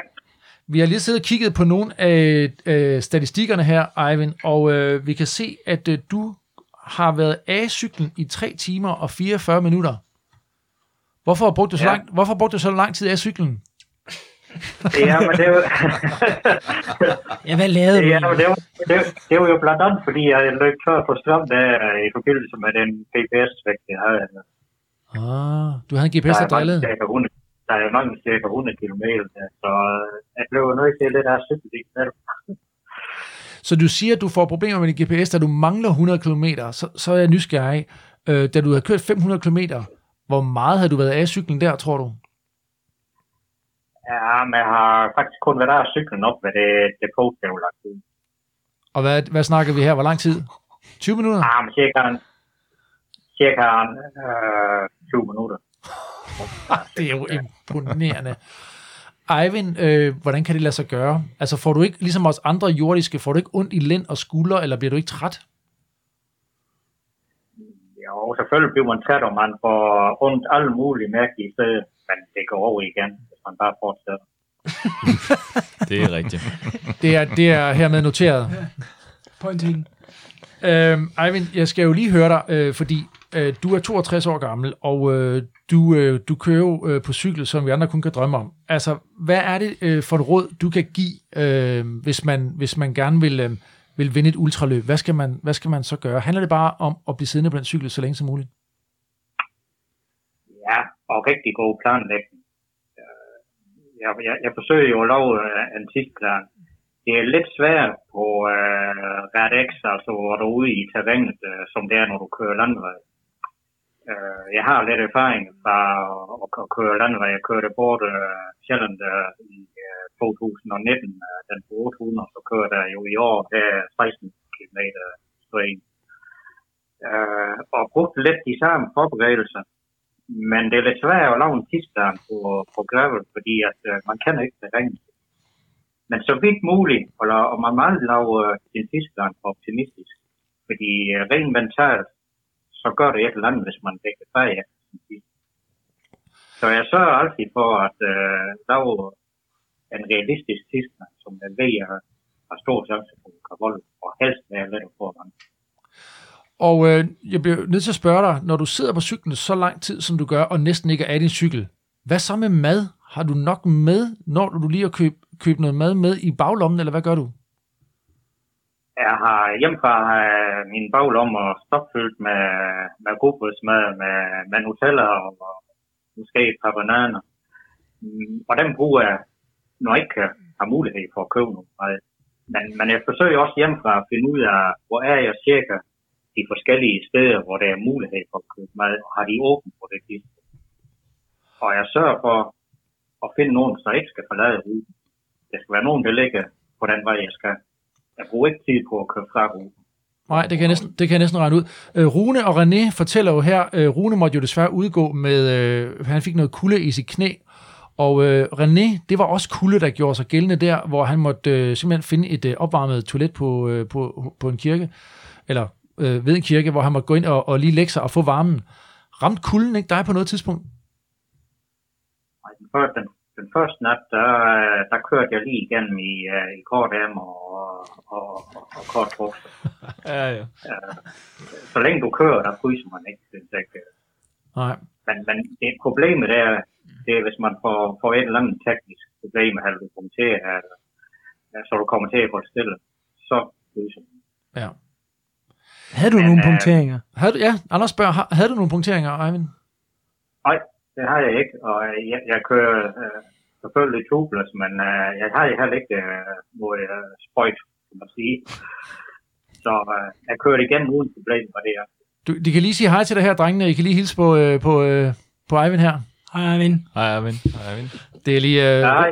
ja, det er lige rundt om bordet, vi hilser her, og øh, stort tillykke skal der lyde fra os alle sammen her med, med den øh, super flotte præstation, øh, Eivind. Tak. Jeg ved, du, øh, du muligvis skal køre Race Around Germany øh, næste år, og øh, hvis du skal, så ønsker vi dig i hvert fald masser af medvind på ruten, ikke? Tak skal I have. Ha' det godt, Eivind. Ja. Hej. Hej. Hej. Nå, øh, René og, øh, og Rune, hvad tænker I, øh, når I hører Eivind øh, her sige, at man skal bare blive siddende og bare køre igennem kulden? Så bare køre igennem, ja. Jamen, det var også det, jeg sagde. Det er det, du Ja. gør næste gang. Jeg, jeg kørte jo faktisk også første nat med kort Ja. kort, Ja. så det... Ja, bare lad være så. Ja. Ja, ja altså i, i en eller anden udstrækning, men altså det, det hjælper, at man kender sig selv godt, man ved, hvad, mm. hvordan man ens krop reagerer på forskellige situationer. Ja. Ikke? Jo. Øh, man nogenlunde har en idé om, hvor meget, hvor lidt tøj man egentlig eventuelt kan bruge brug for. Ikke? Ja. Jeg tænker i hvert fald, at Ivan han har lavet noget ret særligt. Øh, det lyder ikke som om, at det, Det er øh, Det må man sige. kører igennem første nat, de øh, korte ærmer og kort bukser. Der var altså koldt, det husker jeg. Ja, det blev koldt. Ej. Det gjorde det. Det var altså ikke galt. Ah, Ikke første nat. Nej, det Nej, jeg, jeg synes alligevel, det blev køligt. Ja. Det Ja. ja. Okay. Nå, prøv at høre. Øh, jeg vil bare lige øh, allersidst lige høre jer. Øh, hvad er den fedeste følelse, øh, I sidder tilbage med efter sådan et ultraløb? Jeg ved, Rune, du har snakket lidt om ja. Ja. det der med at køre øh, dag og nat. Det kan noget Ja, særligt. det er altså noget fedt noget. Det der med, at du, du, jamen, du kører om aftenen, og solen skinner, og, som regel. Ikke? Ja. øhm, og, og solen går ned, og den forsvinder stille og roligt med flotte farver på himlen, og naturen omkring dig, og så bliver du måske lige lidt træt på et tidspunkt der, men, men så får du tændt lyset, og, og det der med, at du bare er alene i verden, du kan se 5 meter frem måske, mm. og, og du kan bare se de her grusstier, som, som ruller under dækkene. Det er den der super fede følelse, du er helt alene i verden. Du kan virkelig mærke dig selv, fordi der er ikke andre lyde. End Alt støjen er væk. Alt støjen. Der er kun hjulene mod gruset, ikke? Mm. Og så ligger du der og kører hele natten, og så bliver det måske lidt tungt der klokken 2-3 stykker, ikke? Men til klokken 4, så ved man også, så begynder det at lysne. Himlen får, ikke, får sådan lidt lysere farve, ikke den der fuldstændig uendelige sorte der. Og så kommer du stille og roligt til klokken 5. Sådan har været de par gange, jeg har kørt i hvert fald. Sådan cirka, så begynder det at lysne sådan rigtigt, og så kommer solen stille og roligt frem. Det er, det er simpelthen det fedeste. Det er fantastisk. Altså, jeg kunne finde på bare at tage og køre en tur midt om natten, for bare at opleve det der. Altså, det er simpelthen fantastisk. Det er også Du den er følelse, du sidder med, René. Alene Ja, helt selv. sikkert. Ja. Altså, det, der, der, ja, jeg kan kun være enig. Altså, det, det kan noget helt særligt. Altså, du, du, du kører ind i øh, solnedgangen, kører igennem natten, øh, og så har du den der periode på et eller andet tidspunkt, det er sikkert forskellige forskellige mennesker, øh, hvor øh, man bare tænker, hold nu op, den er godt nok lang, den her nat, ikke? Ja. Og så lige pludselig, så sker der lige præcis det der med, at dagen begynder at gry. Ja. Og hvis man er rigtig heldig, altså så får du øh, den der øh, solopgang øh, oven i købet på det helt rigtige tidspunkt, hvor du kan se den Mm. virkelig ja. fint, ikke? Udover Maja Fjord, eller hvor man nu har været på ruten, ikke? Ja. Og det, der- det giver et, et kæmpe mental boost, det er, øh, at Rigtig man har, har, har siddet der igennem natten, og så er solen på, ikke? Ja. Og ikke mindst, hvis du har siddet og frosset lidt, så bliver der altså også pludselig øh, meget hurtigt 5-10 grader, grader varmere øh, inden for relativt kort tid, ikke?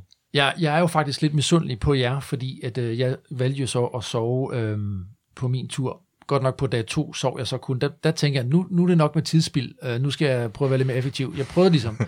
så jeg sov tre ti- ja. eller to og en halv time, tror jeg, jeg sov der. Ikke? Øhm, ja.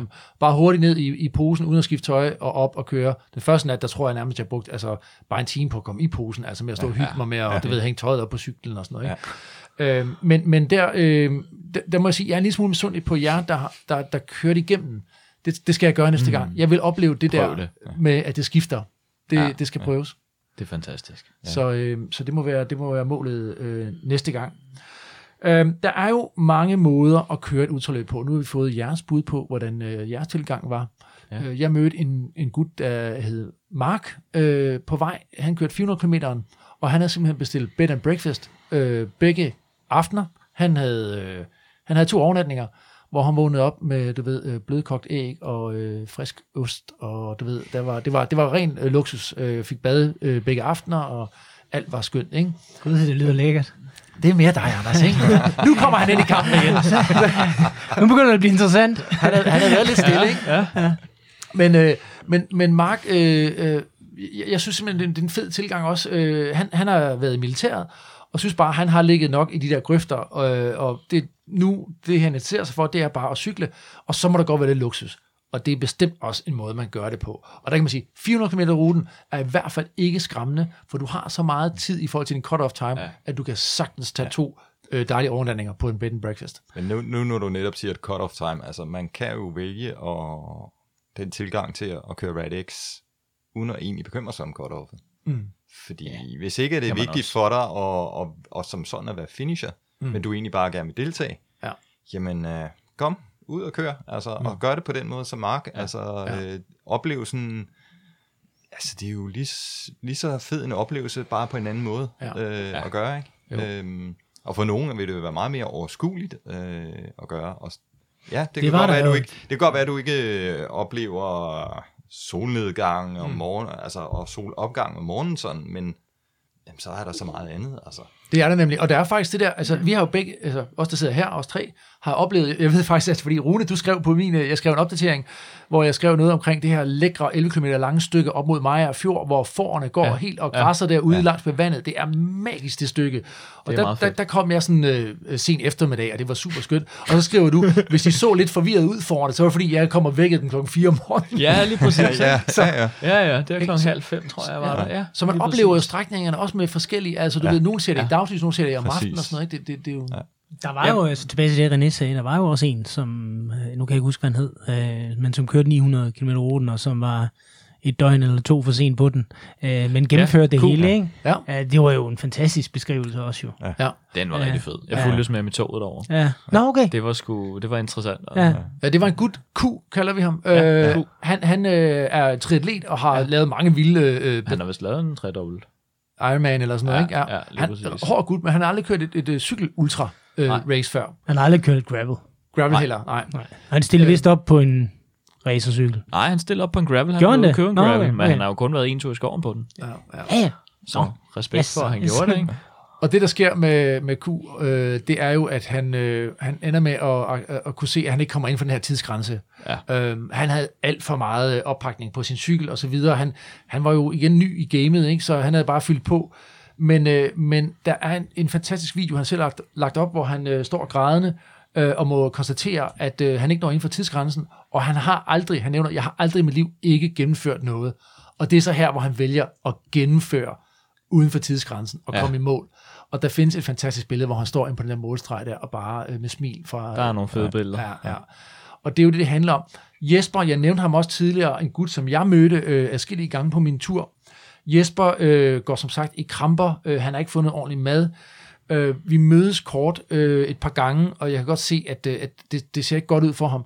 Han ender med at måtte opgive, efter at have kørt de sidste øh, 100 km med kramper i begge ben. Han har haft kramper ja. i hals og nakke og kastet op om natten. Altså han er virkelig, virkelig skidt og må bare trække stikket. Øh, men fra Jesper, der lyder det også, at han, øh, han aldrig ville have været det her for uden. Han har mødt nogle mennesker, som, øh, som har betydet rigtig meget for ham, øh, og han melder sig til næste år. Og det der med at møde mennesker Fedt. på en tur, som er self-supported, det kan jo lyde sådan lidt, øh, lidt øh, øh, ironisk på en eller anden måde, at man, man rent faktisk mødes, når man ikke må mødes. Men de der korte øjeblikke, hvor man lige udveksler ord ude på ruten, og man er så presset, som man er, det gør bare noget helt særligt. Altså, det er nogle andre møder, man har med mennesker. Ja, det er det. Det giver noget helt andet. Ja, det Ja. ja. gør det. Helt sikkert. Altså, en af de der ting, øh, netop ved Transcontinental, øh, altså, det er jo over væsentligt længere tid. Og du kan sidde måske i døgn eller halvandet døgn, uden egentlig at have nogen kontakt med nogen, og så lige pludselig møder du en af de andre. Ikke? Altså, og det er igen det mentale spil i det her. Ikke? Altså, det løfter dig bare Ja. kæmpe højt. Ikke? Og specielt, hvis du møder folk på det rigtige tidspunkt. Jeg møder, jeg møder faktisk, altså da jeg har- sovet de her to og et halvt time på dag to, og så har jeg et langt stræk ind igennem Silkeborg, og jeg, jeg, jeg har 250 km foran mig cirka, eller ej, undskyld, 220 på det her tidspunkt. Jeg har lige kørt 250, to og en halv time søvn, og nu har de sidste 220 på den strækning, som har de fleste højdemeter. Da jeg kommer i gang der, der kan jeg godt mærke, at kroppen er lidt stiv, så møder jeg en mountainbike-rytter på det her trækspor, eller trækstien, tror jeg, den hedder, langs med Gudnå, den er 17 km lang. Ja. Der kommer en mountainbiker, og han er morgenfrisk, han skal ud og køre intervaller, og så får vi en i sludder, og der kan jeg bare mærke, hvordan han booster simpelthen øh, så meget energi ind i mig. Øhm, så vi kører og snakker der, og ender faktisk med at drikke morgenkaffe sammen, og siger så farvel. Men han gav lige præcis det der skud energi, Ja. som bare var så vigtigt. Ja. Altså øh, super, super fedt. Altså, så man har jo også paraderne lidt nede, når man er så afmattet, som man er, så man, ja. Ja, ja, Man er- helt sikkert. Ja. ja, Altså, du, du er ofte meget mere åben over for, for de muligheder, der byder sig. Ikke? præcis. Øh, Det hele, det, alting er bare sådan lidt men mere man har sådan intenst. et uh, fænomen, man kalder for trail angels. Det findes både inden for hiking, men det findes også i en eller anden grad i bikepacking, sådan set. Ikke? Hvor det er fuldstændig fremmede mennesker, der kommer og tilbyder dig noget. Hvad kalder du det? Trail? trail angels. Nå, trail, trail Angels, ja. Ja. ja. Sti-engle Øh, på en eller anden måde. Ja, simpelthen. Ikke? Altså, og, og bare sådan en, en øh, altså vi som mennesker er jo ikke i vores normale hverdag, vi er jo ikke sådan meget åbne for at modtage noget fra fremmede mennesker, vi aldrig har mødt før. Ikke? Men når du er derude, Mm. og så lige pludselig, så sker der altså noget mentalt. Ikke? Jo. Øh, og det der boost, sådan en, øh, øh, som, som du beskriver med ham mountainbikeren, Ja. ja. altså det er jo uvurderligt. Ja. Det kan, altså i nogle tilfælde, så kan det være det, der, der gør, at du make it or break it. Ikke? Jamen altså, fuldstændig, fuldstændig, helt sikkert. Ja. Nå, Anders, hvad siger du? Er du blevet tændt nu? Øh, jamen altså, jeg kunne jo godt finde på at køre de der 400 km i markudgaven, tror jeg. I markudgaven med bed and breakfast udgaven? ja, ja, men altså. Ja, jo, men altså, det, det, det er jo, jeg magter ikke flere af de der øh, Circle K, og vi altid jeg havner på og får sådan en baconpølse, der har ligget der i fire dage. Altså, jeg gider det ikke mere. Nej. Altså, jeg bliver for gammel til det. Vi, Så- så, vi må opfinde et, uh, i stedet for Red X, sådan et gourmet X, du ved, hvor man uh, kører rundt til de forskellige Michelin-restauranter i Danmark, du ved. Jamen, det er jo det der, det er som vi også snakkede med Rasmus Kvade om, det er jo det der med, hvad det, man gør det til. Mm. Altså, det er jo forskelligt, hvad vi har lyst til. Ja. Og nu, du har så en eller anden tanke om, at det kunne også være noget, vi kunne gøre sammen, eller hvad? Jamen, jeg tænker jo, hvis du kaster ud i det, så kunne jeg jo godt tilbyde dig, at vi kunne tage den sammen næste år. Jeg ved bare ikke, om det er en god idé. Jeg tror, det er en rigtig dårlig idé. Tror du det? Ja. Jamen, jeg, altså, det er helt seriøst, drenge. Ja. Nej, jeg tror faktisk heller ikke, det vil gå. Det tænker jeg heller ikke. Altså, fordi det, vi er lidt på nogle forskellige planeter på den der. Ja, alene af den årsag, at jeg ved, når du bliver presset, så lukker du dig inde i sådan en øh, skal, og så øh, taler du ikke øh, i meget, meget lang tid. Så det vil sådan, du ved, det, det vil nærmest føles som at køre solo for mig. Ja, og så, øh, så kan jeg Og så går det der fidusen jo af, jo. Ja, men det, det kan man sige. Og så den anden variant af det er jo også, at, at du, du befinder dig i din egen verden. Ja. Altså, Ja. altså som, som, som jeg heller ikke kan komme ind i. Altså, det, og så, så, så det, det kan sgu kunne gå helt galt, tænker Det jeg. kunne være omvendt parterapi, det ville være noget skidt. Ja, det, det kunne det. Vi må ikke, det kunne vi, det, ja, men prøv Det kan om, være, om, om det er en god idé at køre det sammen. Det skal vi finde ud af nu, fordi at, øh, vi skal også møde to ryttere, som øh, vandt duoen, og øh, dem skal vi tale med Men nu. det, men det kunne selvfølgelig være det ultimative test af vores øh, efterhånden ufattelig lange venskab. Ja, sådan en lakmustest. Den ultimative lakmustest. Udvidet lakmustest, er jeg før det på. Ja. Satan. Ja. Vi skal Nå, blive vi klogere på, det. vi skal blive klogere på, hvordan det er at køre jeg, du. jeg, synes, I skal give det et skud. René, du siger, ja. Ja, Ja. ja. Det, det synes jeg. Ja, det, Jeg, det, det, jeg synes også, det kunne være Og så interessant skal, der, så skal der være en videodagbog, eller måske ligefrem øh, et tv-hold, der følger jer en Jeg del af vejen. Det jeg vil være jeg- fantastisk underholdning, tror jeg. I må ikke kaste challenges efter os, fordi vi, har, vi, er, vi er tilbøjelige til at, at acceptere challenges, Men desværre. summa summarum er, Ja. jeg, jeg vil gerne køre det næste år. Øh, Åh, der hørte jeg- hørte I, øh, ja, den hørte vi godt. Nej, Ja, men ja. det, det har jeg jo egentlig sagt hele tiden. Men de der 400 km, jeg snak, og jeg snakker i dag med Pastinak Per, og Ja. ja. han, er, han er sgu også klar. Hold da kæft. Ja, ja. Så øh, det kunne godt være, det kunne blive min marker. Ved du hvad, René? Det tror jeg mere på. Pastinak, Per og Anders, det er Ja, meget mere, som det, du det ved. tror jeg også. To snakkes til Øhm, 12, og du ved, der er ja. ikke, der er ikke, de, de, de, du ved, altså, Det, det tror jeg. ja, ja. Det, Det- kunne sgu... Men jeg tror ikke, vi skal kigge på øh, tidsgrænser. Nej, nej, noget. Nej, nej, det, det, det, det, sindssygt. det er nok. Vi afsætter en uge til den der. Ja, det præcis. bliver smukt. Perfekt. Skide godt. Prøv at høre, Rune og René, tusind tak, fordi I lige øh, bidrog med nogle input her. Øh, jeg håber, at, øh, at dem, der har lyttet med, som gerne vil ud og køre øh, Red X på det der race-måde, er blevet lidt klogere øh, på Ja. nogle af de ord, I har givet med på vejen. Tak skal I have.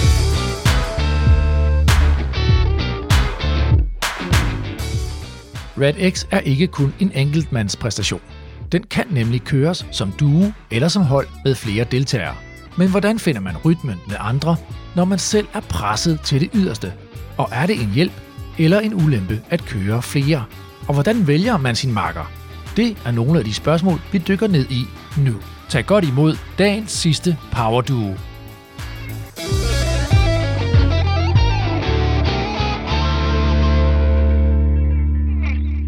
Så har vi fået øh, besøg af to nye ryttere. En duo, Claus Hinke og øh, Lasse Nielsen. I, øh, I vinder øh, duoen på øh, 900 km. Og øh, Anders og jeg, vi sad jo lige før, og øh, kunne ikke rigtig finde ud af, om det ville være en god idé, hvis vi kørte sammen Nej. på sådan en lang tur. For der sker jo unægteligt noget. Man må jo gå igennem nogle øh, bølgetoppe og nogle bølgedale, tænker jeg, ikke Anders? Det må man, tænker jeg. Og det er jo så der, øh, spørgsmålet er, om det er godt, at man kender hinanden rigtig godt, eller måske er det godt, at man ikke kender hinanden sådan rigtig, rigtig godt. Det kan vi passende spørge jer om. Giver det mening? Og meget konkret spørgsmål. Det, det, det synes jeg absolut, det gør. Og øh, vi er jo i det tilfælde, at vi, vi kendte hinanden semi-godt, kan man sige, eller ikke ret meget på det her grundlag i hvert fald. Øhm, og, og det tror jeg faktisk var en fordel. Mm. Det skal lige siges. Øh, Claus, du er øh, 50 år og øh, arbejder øh, for TDC. Det gør jeg næsten. Øh, Eller- jeg arbejder i lufthavnen, men jeg er 50 år i hvert fald. Nå, I arbejder i, I mødtes i TDC-netværk. Det er korrekt, ja. Det er sådan, det skal være. Ja. Ja. I har mødt hinanden i TDC-netværk. Lasse, du er 38. Ja. Og øh, det er faktisk dig, der skriver ind på det her TDC-netværk øh, i en Facebook-gruppe. Øh, er der nogen, der er frisk på at køre Red X? Ja, det er der. Øh, Og så fanger du en fisk. Ja, det gør jeg. Det er Claus. Var han svær overtænkt? Nej, det var han ikke. Øh, Jeg ved ikke, øh, om han havde svært ved det selv, men han var i hvert fald meget, meget hurtig til at øh, reagere. Jeg havde spurgt, om, vi skulle, om der var nogen, der ville køre 600 eller 900, og han skrev med det samme, vi kører 900. Og jeg vil sige, jeg, vi har lige siddet og kigget lidt i Messenger, og, og øhm, jeg tror, Lasse skriver kl. 8.22, og kl. 22.02, tror jeg, vi har kvitteringerne liggende på, på 900 km ja, tilmelding. Halvanden time. Halvanden times betænkelig. Hvor, hvor, hvorfor skulle den øh, bobbes derop, Claus? Jeg, jeg, jeg tænkte, man kan ikke smide sådan en ud i, øh, i et netværk, og så, så, så tænker jeg, så trækker man den lidt i land igen, hvis der ikke er rigtig nogen, der, der, der, der melder sig på, vel? Fordi så, så, så kan man altid gå og sige, at man, ja, nå, det var der alligevel ikke nogen, der ville være med til. så det tænker jeg, nu, nu, øh, nu holder vi fast. Så, det, så, så binder det jo også, ikke, når man ligesom har meldt den ud i et netværk. Ja, det er nok det, der lå bag, jeg gjorde det. At, Ja. ja. at det er ude, og så, så må man jo følge det til dørs. Og øh, Claus, jeg ved jo, du sagde, da vi snakkede sammen øh, på et tidspunkt, øh, så var du så nysgerrig, hvad, hvad havde Lasse Mund gjort, hvis nu en eller anden havde meldt sig? Og Lasse, hvad nu hvis den person, som så havde meldt sig, du tænkte, åh oh shit, det var sgu ikke lige den rigtige marker, og har du kørt nok og sådan noget. Hvad så? Jamen, jeg tænkte, det var nok begrænset, mange der meldte sig. Ja. Øh, så det tænkte jeg ikke var det store problem, og så måtte man jo tage en dialog, øh, om man kunne blive enige. Øh, men da der var Claus, der meldte sig, så behøvede vi ikke meget dialog. Jeg var ret sikker på, at det kunne, det kunne vi godt få, Så, at så, fungere. det, så det, I kendte til hinanden fra det her TDC-netværk, det, det, der, var du, der tænkte du, det tør du godt løbe an på med Claus. Ja. Det, For det er jo lige noget, øh, vi har lige siddet og her, Anders, jeg, det er jo lige noget at sige ja til, så det, det er også modigt at smide den ud øh, bredt, øh, synes jeg. ja, øh, men det, som der lige blev nævnt med, om, om man kender hinanden meget, eller der var der i hvert fald en respekt mellem os, som, som gjorde jeg jo sikker på, at det, det skulle vi nok få til at fungere. Jeg tænker, der, der, der lå også det i det, at, at vores forberedelsesarbejde nok blev mere omfattende, fordi vi ikke kendte hinanden. Så, så, så det er rent faktisk at, og, og, og tilmelde sig sådan noget betød, at vi lige skrev lidt sammen, skulle vi ikke lige lave lidt, lidt spilregler, lidt, lidt, lidt forskellige ting, så vi er sikre på, når vi står derude, at vi har et eller andet øh, rammegrundlag, eller et eller andet, så vi kan tage nogle beslutninger ud fra. Og det resulterede jo i øh, den her fine Code of Conduct, som I har skrevet, øh, som er sådan øh, 10 bud på, hvad øh, do's og don'ts ude på ruten. Ikke? Vi løber ikke lige dem alle sammen igennem, men det er jo sådan noget, vi kan lige nævne etteren her, den hedder styr på ruten frem for fart. Så er der nummer to, hellere køre langsomt end holde helt stille. Jeg kan godt lide den her øh, nummer 9, der hedder, der må gerne fortælles røverhistorie, men det er også tilladt at bede om en periode med ro. Blev den nogensinde taget i brug? Jeg tror ikke, der blev bedt om den, men der var øh, perioder med ro. Og meget lange perioder med ro. Men der var også mange røvehistorier. Men, Men men jeg kan også godt lide den der, den svageste bestemmer farten. Ja. Jeg, Hvordan, hvordan kommer det til udtryk? Ja, men jeg, jeg, jeg tænker rent faktisk, at det viser jo rent faktisk, at vores, øh, vores, vores styrker var så forskellige, at, at øh, på de tidspunkter, hvor, øh, hvor jeg for eksempel havde udfordringer, der var, der var Lasse rigtig, rigtig stærk. Det var for eksempel, når nu vi havde lange lige strækninger med, med modvind. Vi kan ikke helt genkende det der idylliske øjeblik på det der dige med forne. Der, der havde, mente vi, at vi havde 14 meter sekunder lige in our face. Nå, I havde Øh. simpelthen øh, barsk vind derude. Ja, det, det husker jeg det som i hvert fald. Det, det er jeg meget enig i, ja, og det, det, fik, det fik jeg lov at trække, det stykke. Så, Jeg vil øh, sige, øh, Jeg, jeg husker det også, det er så meget hårdt. Øh, Jeg ved ikke, om det hænger sammen med vores planlægning med, at vi vil køre igennem første nat, øh, så slet ikke noget søvn. Øh, Og vi var der jo lidt, øh, lidt senere end, øh, end, end Rune. Ja. Ja. Jeg tror, vi var der halvanden time senere. Øh, Så det var jo, da det var godt lyst, og Ja, Rune var der klokken 4 om morgenen i ram, så... ja, okay, vi var der lidt over 6 om morgenen. 20 Ja, ja, okay. over 6, Ja, tror ja. jeg, vi var der. Øh, Så der var vi jo... Der var vi, havde fået sollys, men, og vi havde fået boostet, Ja. ja. men vi manglede morgenmaden, og den fik vi jo først øh, efter dit. Nå, jamen, det er jo et bevis på jeres øh, samarbejds... Øh, du ved, øh, det der med, at så går Lasse op og trækker, og, og du ligger der bagved. For jeg ved, øh, Claus, du, øh, du er en teknisk rytter. præcis. Du ja. kører rigtig meget mountainbike. Det er rigtigt, ja. Og, og det, øh, det kunne jeg også mærke, det øjeblik, at vi havde øh, et rødt øh, mountainbikespor, eller vi, vi havde noget, nogle tekniske udfordringer på ruten, hvor der fik jeg vildt meget overskud og, og, og kørt foran og, og prøve at guide, og, og egentlig havde, havde overskud også til at tage par, par småfilm af, hvordan Lasse han kom øh, op af, af den røde rute i. Irriterende. Vi skal, også, vi skal også lige nævne her, måske sådan fysisk, er der jo lidt forskel på dig og Lasse, ikke Claus? Jo, det er ikke kun alderen. Ja, Der er også lidt fysisk, ja. Ja, Lasse, Lasse, du er, hvor høj er du? Øh, lige, lige omkring to meter. Og vejer hvad? Ret præcis 85, da vi stillede op. Ja, og Claus? Jeg er 71 og vejer 68. Sådan, ikke? Ja. Fyre jeg hedder Ja. ja. teamet. Nå, så- jamen prøv at høre, det, det er jo vel ligesom alt muligt andet, altså man skal partnere sig op med en, der har nogle kvaliteter, man ikke selv har. Præcis. Hvordan, hvordan mentalt, er der også noget samspil der? Er I forskellige der? Øh, det, det, det, det ved jeg ikke rigtigt. Altså, det, det tror jeg måske, men, men øh, Der, der er i hvert fald et, et, et match med, øh, tilbage til den med respekten, så vi, mm. så vi vil have succes. Øh, vi har også, øh, en, altså teamworket skal fungere, mm. og når, når man har det, så, så får man det jo til at fungere. Men vi har også lavet et par, øh, par styrker øh, ved hinanden, øh, sat op mod hinanden, ikke? Så, så jeg havde noget ambitiøst og noget, noget konkurrence, ikke? Hvor, mm. hvor øh, Henke han kom med noget øh, realisme. Øh, og det, det, det brugte vi helt sikkert også, og så kan det godt være, at jeg har trukket nogle kilometer, men, men Henke har også holdt, holdt, holdt mig tilbage, så jeg ikke gik død øh, halvvejs. jeg, jeg kan lige så tydeligt huske, det. jeg tror, de, de, de første øh, kilometer, der var på asfalt og rygvind, og solen skinnede, det, det, der blev bare jogget igennem. Altså, øh, jeg tror, vi havde en gennemsnitsfart på 42 eller sådan noget på det der asfaltstykke der. Og, og jeg tænker, og Lasse siger, men vi trak nu lige meget, siger Lasse. Øh, det tror jeg ikke, vi gjorde, siger jeg. Så jeg, jeg tror, efter 200-300 km, så, så begyndte jeg at fortælle dig, at hvis vi kører den her hastighed, så kommer jeg slet ikke til at trække på noget tidspunkt. Men, men det begynder at udligne sig, og, og, og øhm, jeg vil sige, jeg får jo mega meget læge, når jeg ligger bag Lasse.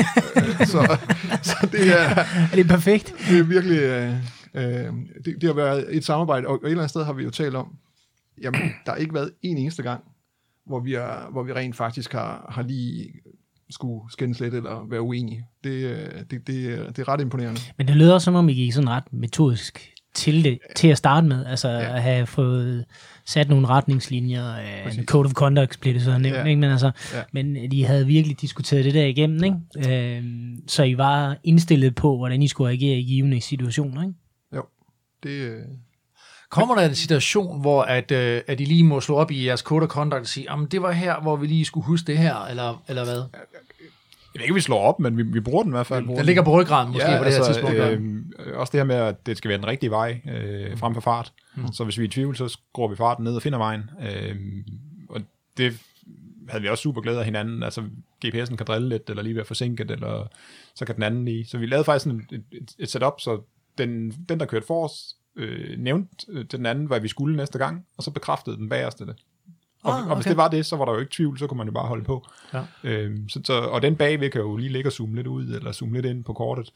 Så, så altså, der var teamwork der, og det er jo helt sikkert en, en fordel. Jeg kunne, kunne forestille mig, hvordan det vil være alene derude og være i tvivl, så, så må du enten satse og køre forkert, eller også må du stoppe og, og spille tid. Vi talte jo også om det her øh, tidligere med at have sådan en, en backup-plan, altså, og det gælder jo både, også, altså både på udstyret, men det kan også gælde, øh, gælde andre ting. Der, der er man jo to lige pludselig, så hvis en GPS svigter, så har man en præcis. ja. ekstra. Der er Øh, hvis der en løber tør for strøm, så har den anden måske noget strøm. Altså, der, der er nogle steder, hvor man kan supplere hinanden her lige pludselig. super, øh, altså det, det er en kæmpe styrke, og jeg tror ikke helt, vi fik øh, kombineret vores udstyr godt nok. Vi kunne godt have kombineret vores, vores øh, værktøjer, slanger og lapper, og jeg tror, vi kunne have lappet en lastbil med alt det udstyr, vi har haft med. øh, og, og, og det slap vi, øh, slap vi rigtig godt igennem, uden at bruge alt det her udstyr. Ja. Så, Øh. så vi, vi, vi pakkede måske lidt for tungt, øh, selvom det stadigvæk ikke var voldsomt, men, men vi kunne også fikse det meste. Jeg tænker to pumper, to, altså vi, vi kunne sagtens have halveret mm. noget af det, ikke? Og gjort det. 8, 38 dartpil, det er måske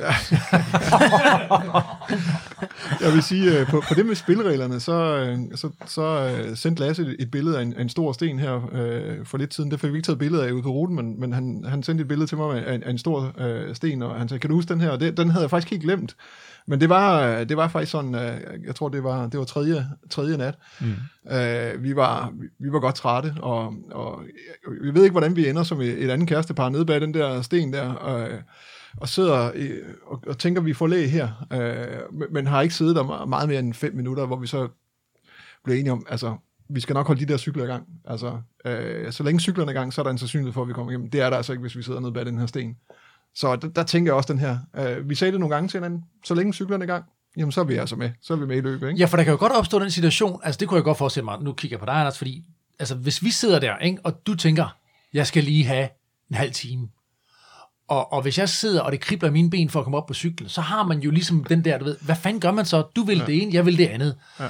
der, der kan jeg også se, hvordan det hjælper med den der conduct, fordi så kan man ligesom code conduct bare gå tilbage og sige, hey, vi snakkede om, Præcis. Marker, vi Præcis. skal holde cyklerne kørende, ikke? Ja. Øhm, så I har ikke haft de der genstridigheder, hvor I ligesom ikke øh, kunne, kunne finde ud af retning. Det har I ikke haft.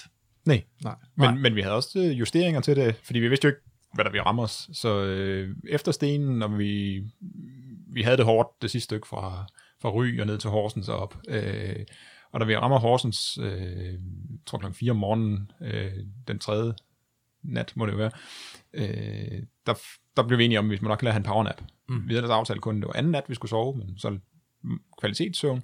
Øh, så, så, så vi aftaler en powernap, øh, mere end vi havde planlagt med jo. Og det, og det bliver så det her timet kvarter. Okay. Så, øh, så det bliver vi enige om, og det er måske også øh, realismen, der, ja. der ligesom øh, bliver enige om, det er det, vi skal. Øh, og så krisen, den er stor nok til, at, øh, at hele gruppen bliver enige om, det er nok en god idé. Hele gruppen. Folket var enige. så det var en rigtig god powernap øh, med, med timen, og, og, og det booster helt sikkert. Ja. I holder jo lidt øje med den her øh, live tracker. Det er jo det, vi også snakkede om tidligere. Det er ret sjovt, man kan se, hvor alle andre befinder sig. Mm. Øh, og, og I opdager jo på et tidspunkt, at øh, dem, der fører, ikke ligger ret langt fra jer. Og Claus, der får Lasse en øh, genial idé. Der er ingen tvivl om, at, at Lasse er, er den, som satte hastigheden, og, og det øjeblik, vi kunne, vi kunne se, at vi måske kun havde et kvarter og 20 minutter op til, til det hold, der lå foran os, så, øh, så begyndte vi at køre hurtigere, og, øh, og der skal ikke ret meget til, før Lasse bliver ligesom gearet af, af stemningen. Vi, vi havde også tidspunkter, hvor, hvor vores netværk øh, ligesom... Øh, hvad hedder Opfordrede. det? Jamen, de vidste godt lige, hvordan de lige skulle skrive til Lasse. Lasse havde... Jeg vil sige, hvad vi ikke havde monteret på vores styr, altså Lasses cockpit, det var med fire lygter og iPhone, og, så han kunne altså også Messenger samtidig med, at vi kørte, så han havde sådan et hjemmekontor bagved. og, og, og jeg vil sige, øh, øh, han kunne følge med på Messenger her, og, og netværket, de skrev, Lasse, Lasse, de andre er kun 20 minutter foran jer nu. Og Lasse, så kunne jeg bare se, øh, Lasse, har Gert skrevet igen? Ja, det har han. Nå, okay, jeg kunne lige mærke, at vi, fik 50 watt ovenpå.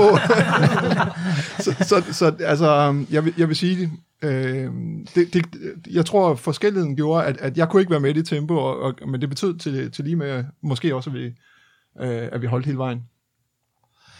Så I fik Ja. dem hentet der, eller hvad? Det gjorde vi ikke. Nej. Øh, Men I prøvede.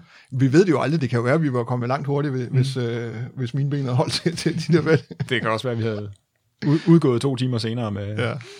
Ja. Fordi med øh, problemer. Claus, du har, du har sagt noget, øh, noget, som jeg blev fast i, øh, da, vi, da vi talte sammen i telefon inden, øh, inden øh, podcasten her. Det er, at øh, du siger, hvis det ikke havde været for Lasse, så er jeg ikke sikker på, at jeg er kommet igennem. Hvad mener du med det? Ja, men det, det er helt klart, at, at uh, hvor, hvor min, uh, min øh, det, jeg sparer gerne op, så jeg tænker, ej, jeg må hellere lige spare lidt til slutningen af løbet. Og det betyder, at, at det går langsommere og langsommere. Øh, og der kunne jeg jo mærke, at, øh, at det, at Lasse øh, rent faktisk kørte de her ting, og, øh, det, det, det gjorde, at jeg fulgte med, og jeg rent faktisk godt kunne mere, end jeg havde regnet med. Ellers havde jeg stoppet. Jeg havde, jeg havde simpelthen tænkt, det, det, det kan jeg ikke køre det her. Og jeg kan, jeg kan tydeligt huske, at, at jeg sidder og kigger på min vat, eller nej, det gør jeg rent faktisk ikke. Jeg føler, at vi kører simpelthen så stærkt, og jeg, og jeg er lige ved at sige til Lasse igen, nu kommer du lige til at dæmpe de der vat lidt.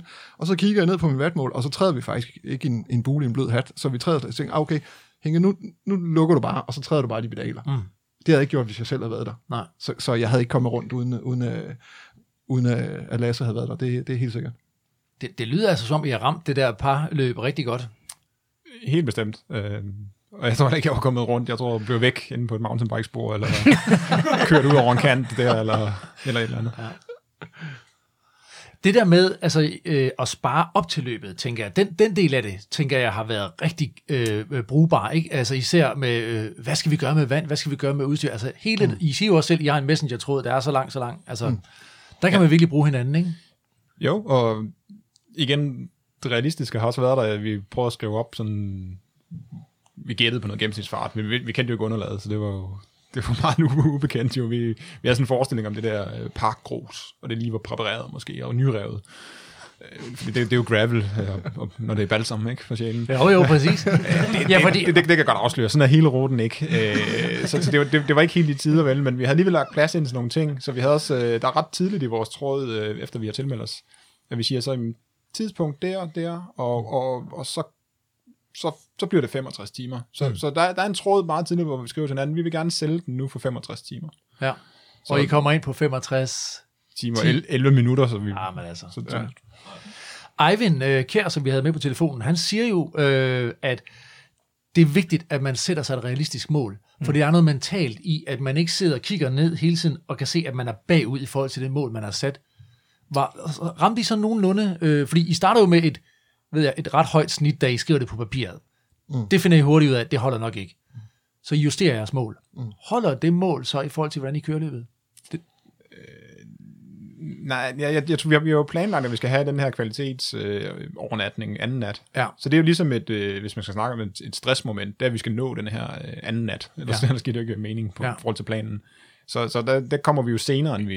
altså det, det er efter 520 kilometer. Så Mm. det er jo sådan en 6-38 timer ind i løbet. Nu siger du kvalitetsnat. Jeg sidder og tænker, Anders, hvad består sådan en af? Ja, det sidder jeg er meget nysgerrig. Ja. Jeg havde det fuldstændig Det samme lyder spørgsmål. hyggeligt. Jamen, vi har simpelthen øh, valgt at, at, at, at købe os en overnatning. Nej. Hvil- Hvilket jo er efter reglerne, at bare alle kan købe det, så må man gerne det. Og det, havde, det var faktisk et råd, jeg havde set af en af de der, der har deltager i Race Round Danmark uh, Ultra. Uh, det, det er lidt lange landevejsløb, Ja. hvor, hvor han sagde, at han havde sat sig på kvalitetssøvn. Ja. Så tænkte jeg, og det var hans erfaring. Så det kunne vi jo lige så godt høste. Uh, så det planlagde vi med. Men det betød jo, at der var et vis stressmoment for at nå den der nat, Ja, øh, kvalitetsnat. Men den fik vi. Vi fik bad og øh, øh, god øh, nat søvn, øh, eller i hvert Fem, fald fem, fem timer søvn, ikke? fem, fem planlagte timer, Ja. og, og en god morgenmad, som, som lagde en bund for, for det For, næste, for, for næste år. for næste år. Men kunne I så mærke, at det gav, det gav virkelig lige noget overskud, det her? Absolut. helt, helt bestemt. Vi havde, jeg, jeg synes, vi har været effektive de der første øh, 36 timer, jo, øhm, og, og, og lå jo fint øh, på ruten. Og selvfølgelig taber man en terræn med de fem timer, men til gengæld havde vi jo slet ikke noget af det her med kulde. Altså, øh, vi var varme, når vi cyklede, og vi varm bad, varm seng, øh, frisk med energi. Øh, men det, det blev tredje natten, det var, det, der havde vi jo så de kriser i stedet for jo. Men, ja. men der var planen jo så bare at køre igennem på det. Ja. Øh, hvor, så, så ja, jeg mener, at den taktik var rigtig god. Anders, der, der, der, udfordringen var bare, at, at uh, vi kendte jo ikke ruten, da vi bestilte overnatningen. Så vi var nødt til at køre væk fra ruten uh, i, i små 10 km. Ej. Og det var altså efter 35 timer. Og jeg vil sige, det føltes... så- 6,4 kilometer. 6,4 det føltes som Alpe d'Huez, og øh, altså i stik modvind, som ja, jeg følte var 20 meter i sekundet på det tidspunkt, vi skulle køre i, ud af ruten. Øh, Og bare mentalt, der skal køre 6, et eller andet kilometer. Jeg tror, der var nogen tidligere, der nævnte det at køre ud fra ruten, mm. der er mentalt rigtig, rigtig hårdt, når du skal køre 900 km. Det føles sindssygt hårdt. ja. Så det er i hvert fald også en læring til, okay, det, vi skal nok lige kende ruten, inden man bestiller noget, sådan så man ikke øh, skal køre ekstra kilometer. Der havde I ikke set ruten, I, eller hvad? Jo, vi har jo set ruten, men du, du, vi, du kan ikke rigtig du, se kan, ikke- du kan, ikke- ved jo ikke, hvor svær den er. Nej. Øh, Men der er også det der med, altså man faktisk, når man siger, "Åh, okay, vi skal køre 900 km, den her, øh, det her lækre sted ligger lige 20 km Ja, ja, ja. væk fra ruten. Det lyder ikke af meget.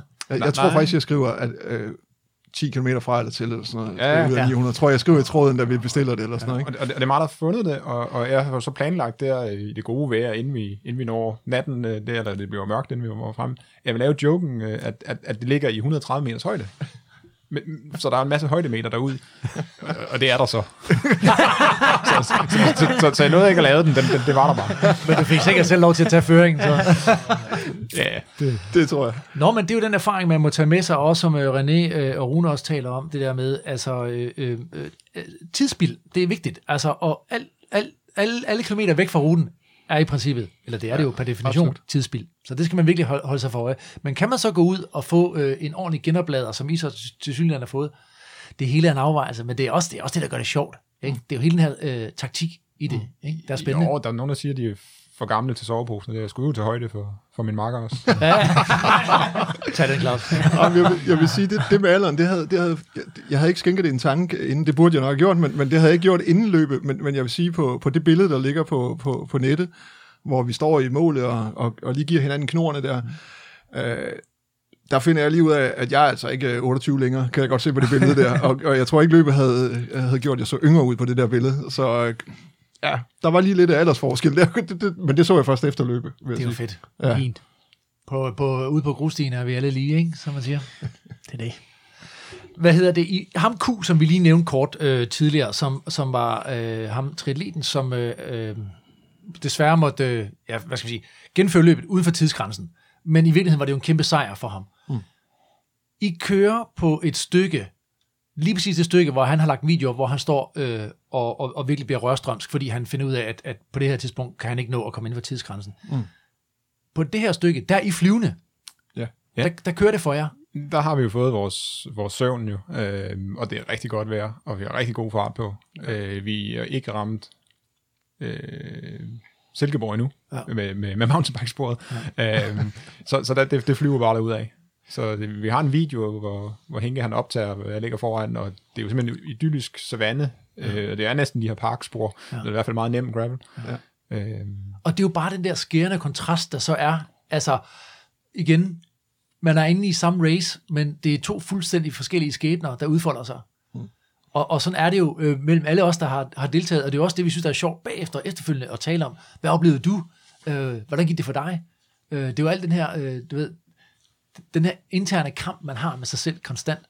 Og øh, heldigvis øh, kan man sige, for, for rigtig mange af os gik det godt. Øh, rigtig træls for Rune, der måtte udgå med, med sit knæ. Men, men igen, det er jo også en vigtig beslutning at, at kunne tage, og selvfølgelig skal man tage vare på sig selv. Der er jo mange år endnu at, at køre i. Man kan se Eivind på 62, der ligger og vinder øh, øh, løbende, ikke? så mm.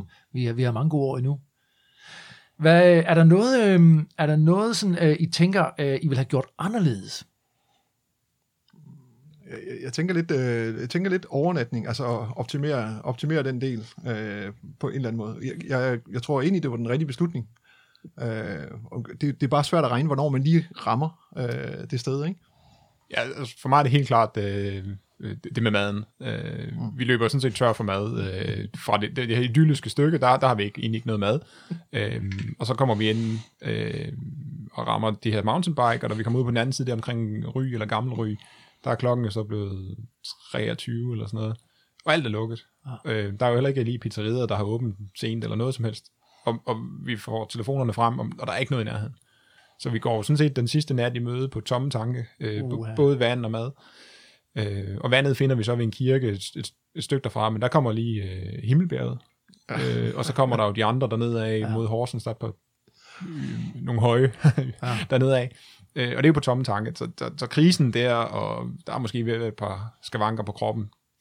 De, de er altså ekstra hårde, når der... Øh, Det kørte I hele natten igennem der? Så, eller ja, der var jo kvarteret øh, powernap nede ved Nå, Horsens. ja, ja, ja, men jeg mener... Plus øh, kyssepausen der bag stenen. Ja, ja, men, men jeg tænkte i forhold til mad og sådan noget, hvad, hvad, I, I, ikke, der var ikke der noget. er jo ikke noget, Nej. så, så det kan du ikke gøre noget ved. Jeg vil Nej. sige, øh, og det- og det var måske en af mine styrker, at min krop er lidt mindre, så jeg, jeg, jeg var ikke lige så påvirket som Lasse af, af, af manglen af mad der, ikke? fordi Lasse havde jo pakket sin cyklen er heldigvis noget større, så hans frameback, den er nok gange syv større end min. Mm. Så der, der var snacks i den her. Men det gik jo ikke værre anden, da vi var ude på det der mountainbike-spor der, midt om natten. Af, øh, selvom jeg synes, jeg havde, øh, øh, når nu vi kommer i de her sandstykker, så siger jeg, nu kommer der sand, Lasse, og der er kun én medicin, det er fart på din cykel, Ja. Når du skal igennem det her sand.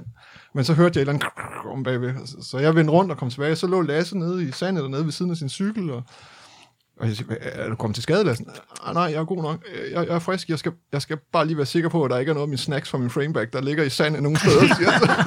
Han lå og kravlede rundt og ledte efter vingummier. i mørke. Der, der var krisen også ret hård ved mig der, så, så, så styrtet følte jo så værre, end det var her. Og det var landet noget blødt sand, der var ikke noget. Og, du- og vi kørte 5 km i timen. Ja, sikkert. Øh, men, men, men så var jeg sikker på, at det var faktisk ved at være slut. Der var lige lidt sand i gearskiftet, eller et eller andet, der lige skulle øh, nulles med. Men så, så stødte pedalarmen på, øh, på cyklen. Så jeg stoppede jo og siger til Claus, det er slut. Min krank, den er simpelthen, øh, den er simpelthen trykket øh, højere igennem stillet ved det her voldsomme styre i det bløde sand. så, så det er slut. Det er ærgerligt. Shit. Og, øh, hvor Henke så lige trykker min cykelpumpe op på plads, så den ikke skraver på pedalen. Sådan. Og så kører vi videre. så det har nok været rimelig presset der. Ja, det er stærkt. På Anders og jeg, vi synes jo, at, øh, at det var nærliggende ligesom at, at lave en lille quiz til jer. Øh, fordi vi synes jo, at øh, nu har I kørt øh, øh, så mange kilometer sammen. Hvor godt kender I så egentlig hinanden? Yes. Og, øh, og Anders, du tager den. Det er nemlig nogle fiktionsspørgsmål, vi har lavet, men øh, de kunne godt bunde i noget virkelighed. Øh, og en af jer har jo øh, givet en svaret. Nu skal vi se, om vi kan gætte, hvad det rigtige er. Ikke? Anders, take it away. Ja. Den hedder Den Store Cykelmakker-quiz. Så vi starter med et spørgsmål til dig, Claus. Ja. Det går sådan her. I kommer til et lyskryds, og der er rødt lys for jer. I er langt ude på landet. Der er ingen biler i sigte. Løbsdirektøren har udtrykkeligt sagt, at I skal overholde færdselsreglerne ude på ruten. Spørgsmålet er, kører Lasse over for rødt, eller venter han på grønt? Han venter på grønt. Lasse? Øh, lad os, Hvad var svaret, Lasse? her? Jeg synes, jeg fik stillet spørgsmålet lidt anderledes, men der slet ikke var nogen i nærheden, så, jeg, så der kører jeg nok over. For at indrømme. Altså, og der er ingen biler i sigte. Er det ikke det? Ja, der var helt, der var helt øde og ingen biler i sigte, ingen vi opdagede, det tror jeg også, der blev nævnt. Nå, ja. Nå, fordi jeg tænkte, du, var- altså, jeg tænker, du er meget lojal. Hvis, hvis reglerne var sådan, så, så kørte vi efter reglerne, ikke? Jo. Det var i hvert fald en af styrkerne, synes jeg. Vi tog ikke nogen chancer. Men der var ikke nogen, der så det. Nej. Okay. Vi går videre til næste. Øh, og det er så til, til dig, Lasse. Øh, Claus har skulle på toilet og lave stort i et stykke tid. Og efterhånden blev lidt presset. Vælger han at køre 20 km til nærmeste toilet, eller sætter han sig i vejkanten? Claus? Ja, nej. Skal lige have svar. Ja, ja, altså nu, nu kan vi jo, har vi jo nærmest kun kørt øh, i, i det her setup, og han kører i hvert fald ikke 20 ekstra kilometer. Så du siger, han sætter sig i vejkanten? Ja, det bliver han nødt til. Hvad siger du, Claus? Jamen, øh, jeg synes i spørgsmålet var, det, var vi inde midt i Silkeborg by, men... Øh, Nej, det, det er korrekt. Det, det kører jeg ikke 20 km for at få fikset det der. Den, den havde jeg næsten også regnet med øh, din beskrivelse af det der med at finde øh, overnatningen og sådan noget. Ja. Så tænker jeg, at det, det er ikke det værd. Får vi et til Claus her. Øh, I er ankommet til en tankstation efter mange kilometer på cyklen. I er trætte og sultne. Men desværre er tanken løbet tør for alt mad og drikke på nær en Snickers og en Yankee Bar, som ligger oppe ved disken. Hvilke af disse chokoladebarer vælger Lasse? Der bliver tænkt herovre. Sneakers eller Yankee Bar? Han tager sneakersen. han tager Sneakersen? Uh. Lasse? I, i, igen i udgangspunkt i, uh, i vores oplevelse her, så er jeg jo meget skuffet, at han ikke kan svare, fordi jeg tror, jeg indtager 12 Yankee Bar undervejs. Han har simpelthen ikke været opmærksom på den tur. Han har godt set, at det var slik og sødt i hvert fald, for det, det var der mange kommentarer. Jeg sad bagved, jeg kunne ikke se noget. Han kunne ikke se, om han havde gang i hjemmekontoret, eller han sad og guffede Yankee Bar. Ja, altså, der, i, altså, i min optik er der heller ingen tvivl. Altså, Yankee Bar er bare... Det er et hit. Nå, Og den kan også gå ind i en mundfuld, jo. ja, det kan den. den kan masse sammen, det er rigtigt. Det er smukt. Nå, Lasse. Sidste, sidste spørgsmål. Ja. Øh, Lasse, den er så til dig selvfølgelig. I er endelig kommet i mål efter et langt cykelløb. Solen skinner, og alt er godt. I løbsteltet kan I vælge mellem en dåse cola og en iskold fadøl. Hvilke af de to drikker Claus? Det bliver fadøllen den her gang. Altså, jeg vil sige, Lasse, du, øh, det er spot on. Sådan. Sådan. To ud af to. Ej, det var da meget godt. Jeg vil sige, Claus, han, øh, du mangler også lige noget indsigt i Lasse der, du ved, men du har også siddet på bagperronen øh, det meste af turen. Har, har du siddet lidt med lukkede øjne derom bagved og bare tænkt, Jeg har stået langt bag Basse. Jeg tænker, hvis du slår den der op igen, Lasse, så tror jeg, Claus han melder sig på. Du ved. Det var lige som om, det var lunt og godt der bag dig. Det, det havde vi faktisk også en uh, dialog om. Ja. Øh, ude, jeg- på, ude på ruten var der en, uh, hvor jeg sagde til Claus, næste gang jeg spørger sådan her, så siger du bare nej. Om, om det er amatør rubé eller noget, du siger bare nej. det kan godt være, jeg bliver lidt lun på at skulle køre med Lasse næste år, tror jeg. kan du gider du køre 400? Nej, Det ikke rigtigt. Bare køb 15 Yankee Bar, så er han klar. Ah, det er stærkt, det er stærkt. Nå, prøv at høre, øh, hvad er det stærkeste indtryk, I tager med jer fra, fra den her tur? Øh, altså, jeg, kan, jeg kan sagtens følge øh, Rune og René, øh, det her med at, at, at, at køre og opleve øh, solopgang og så videre, fantastisk. Men jeg, jeg vil sige, jeg, jeg synes også, at vi havde et fantastisk... Øh, vi troede sådan, at vi var i mål, øh, sådan cirka 15-20 km fra målet. Der tænkte vi, nu kommer havnen lige over omkring hjørnet, og så er vi i mål. Og allerede øh, på, på Lasses uh, computer væltede der jo lykkeønskende ind, at, at, vi havde, øh, at vi har gennemført det her løb, og, og jeg vil sige, at Lasse han kørte og læste dem her op, og jeg, jeg ved ikke, om du kunne se det, men der, der var en lille tårer, der sådan løb inde, uh, inde under brillen. Det, det, det, var, det, var, det var større, end jeg lige havde regnet med, det vi havde gennemført. Mm. Og det, det, det krystalliserede sig lidt i, i, i de der beskeder, der blev sendt. Uh, vores koner stod og, og ventede, og, og også allerede skrev beskeder til os og sådan noget. Vi, vi vidste så ikke lige, at vi skulle over på et par høje, og øh, der var stadigvæk udfordringer på vej. Men det, det der moment der, det, det, det synes jeg, det var, det var sgu fantastisk. Lasse? Ja, det er meget enig i, at det var, der, der får jeg lidt af følelser fra mig i en. Øh, Der er også, øh, der ligesom er resultatet. Øh, en ting er, at vejen er jo, er jo også spændende og oplevelsen og alt det, man, det, man har. Men, men at, at man, jeg, jeg synes faktisk, målet var at gennemføre. Altså, det var, det var sejren at gennemføre. Jeg havde godt luret, vi nok ikke... Øh, jo, vi endte jo med at vinde, men der var ikke så mange duehold, men der var ligesom andre, som vi har hørt om, der kører, kører meget hurtigere som, øh, end os. Så, så sejren var jo at, at, at komme igennem for os. Øh, så, så det er det resultat, at nu, nu, nu, nu kan vi se mål. Øh, Det er så nok, der lige var nogle høje, vi havde misset, vi skulle hen over, så vi var der jo ikke helt. Der var også en, en havn, der lignede, synes jeg, og så kom man lidt væk igen. Men, Men Anna- det, det er også en anden ting, det der med, når jeg kørte så langt, og I må have set noget landskab, der har været helt vanvittigt, ikke? Mm. Og hvor meget husker man af det også? Fordi det, det er jo også en del af, af, af det, ikke? Jo, jo, absolut, og jeg, og jeg synes, jeg husker en del af, men, men jeg, altså, jeg husker også de der, hvor man bare drejer, så har man sådan 10 km lang grusvej, man tænker, okay, den har jeg da set før, den her grusvej, og så drejer man igen, så er der 10 km lige grusvej igen. Jeg, jeg husker tydeligt, at vi rammer vestkysten for første gang. Jeg synes, det er fantastisk Ja. ja. terræn, og jeg, jeg kan bare mærke, der kommer energi, vi kører, solen skinner, og det kører ud. Første rute på vej ud mod vestkysten. Så kører ruten sådan zigzag derude, så sjette gang vi er på vej ud mod vestkysten, tænker ah, okay, nu har jeg sgu også set det her natur, nu gider jeg simpelthen ikke at køre det ud i de der klitter igen. Altså. Men, men jeg, jo, jeg synes, man kan huske, altså, Ja, og, Absolut. og man kan huske de steder, man har lagt mærke til, der var rigtig flotte, og vi har også taget en masse billeder af det. Og sjovt nok har vi jo kun billeder af der, hvor det går godt. Ja. så det husker vi jo. Det har været Ja, en, og solen skinner. Det var dejligt. Solen skinnede, det var dejligt det. Hvis I nu skal give et godt råd til folk, som overvejer at køre øh, racet som duo, hvad, hvad skal det så være? Jeg, jeg synes, vores code of conduct er en rigtig god idé. Ja. Øh, det kan man jo bruge. Og nu, nu havde vi ikke nogen skænderier eller uoverensstemmelser, men hvis nu man havde det, så skulle man jo falde tilbage til de regler, man har aftalt, hvor man var helt frisk. Øh, der, man, ja, vi nåede i hvert fald ud, hvor, hvor man måske ikke helt var øh, i sin skarpeste beslutning, og så er det jo godt at have noget at falde tilbage på. Øh, specielt også i, i markerskabet. Øh, Jeg tænker, Anders, vi lige må, hvis vi med får lov øh, for jer, øh, må lægge den her code of conduct op øh, på Instagram. Øh, det tænker jeg, øh, det er i hvert fald et godt øh, værktøj. Øh. Jeg tror du skulle til at sige, at det var den, vi skulle bruge. Jeg tænker, der skal nogle flere punkter på. Så hvis vi Skal det? Nå, øh, fuck. ja, men, øh, men øh, det får vi da bare lavet, Anders. Ja, Øh, ej, jeg synes, øh, det har været en, øh, en fornøjelse at høre øh, øh, jeres version af at køre den her rute. Der er jo mange måder øh, at komme i mål på til sådan her løb her. Og jeg tænker også, Anders, altså, vi, vi startede indledningsvis med at tale om, at vi, gik, øh, vi kom hånd i hånd over målstregen i Køge, efter at have kørt øh, Sjælland rundt de der 300 km. Og når jeg nu spørger jer, hvad, hvad det store har været, jeg kan jo mærke på jer, at det har, det har også været noget, det der med at gennemføre sammen med en makker. absolut. Altså, det, det må... jeg tror, hvis vi havde været friske nok til at køre med, med en hånd, så havde vi også kommet hånd i hånd i mål. Altså, det, det, det er helt klart en, en kæmpe oplevelse at have sammen, og øh, en, en connection, som Ja. jeg tror, man kan, man kan ringe få hjælp af en ven. Ja. På, en- på alle mulige planer nu.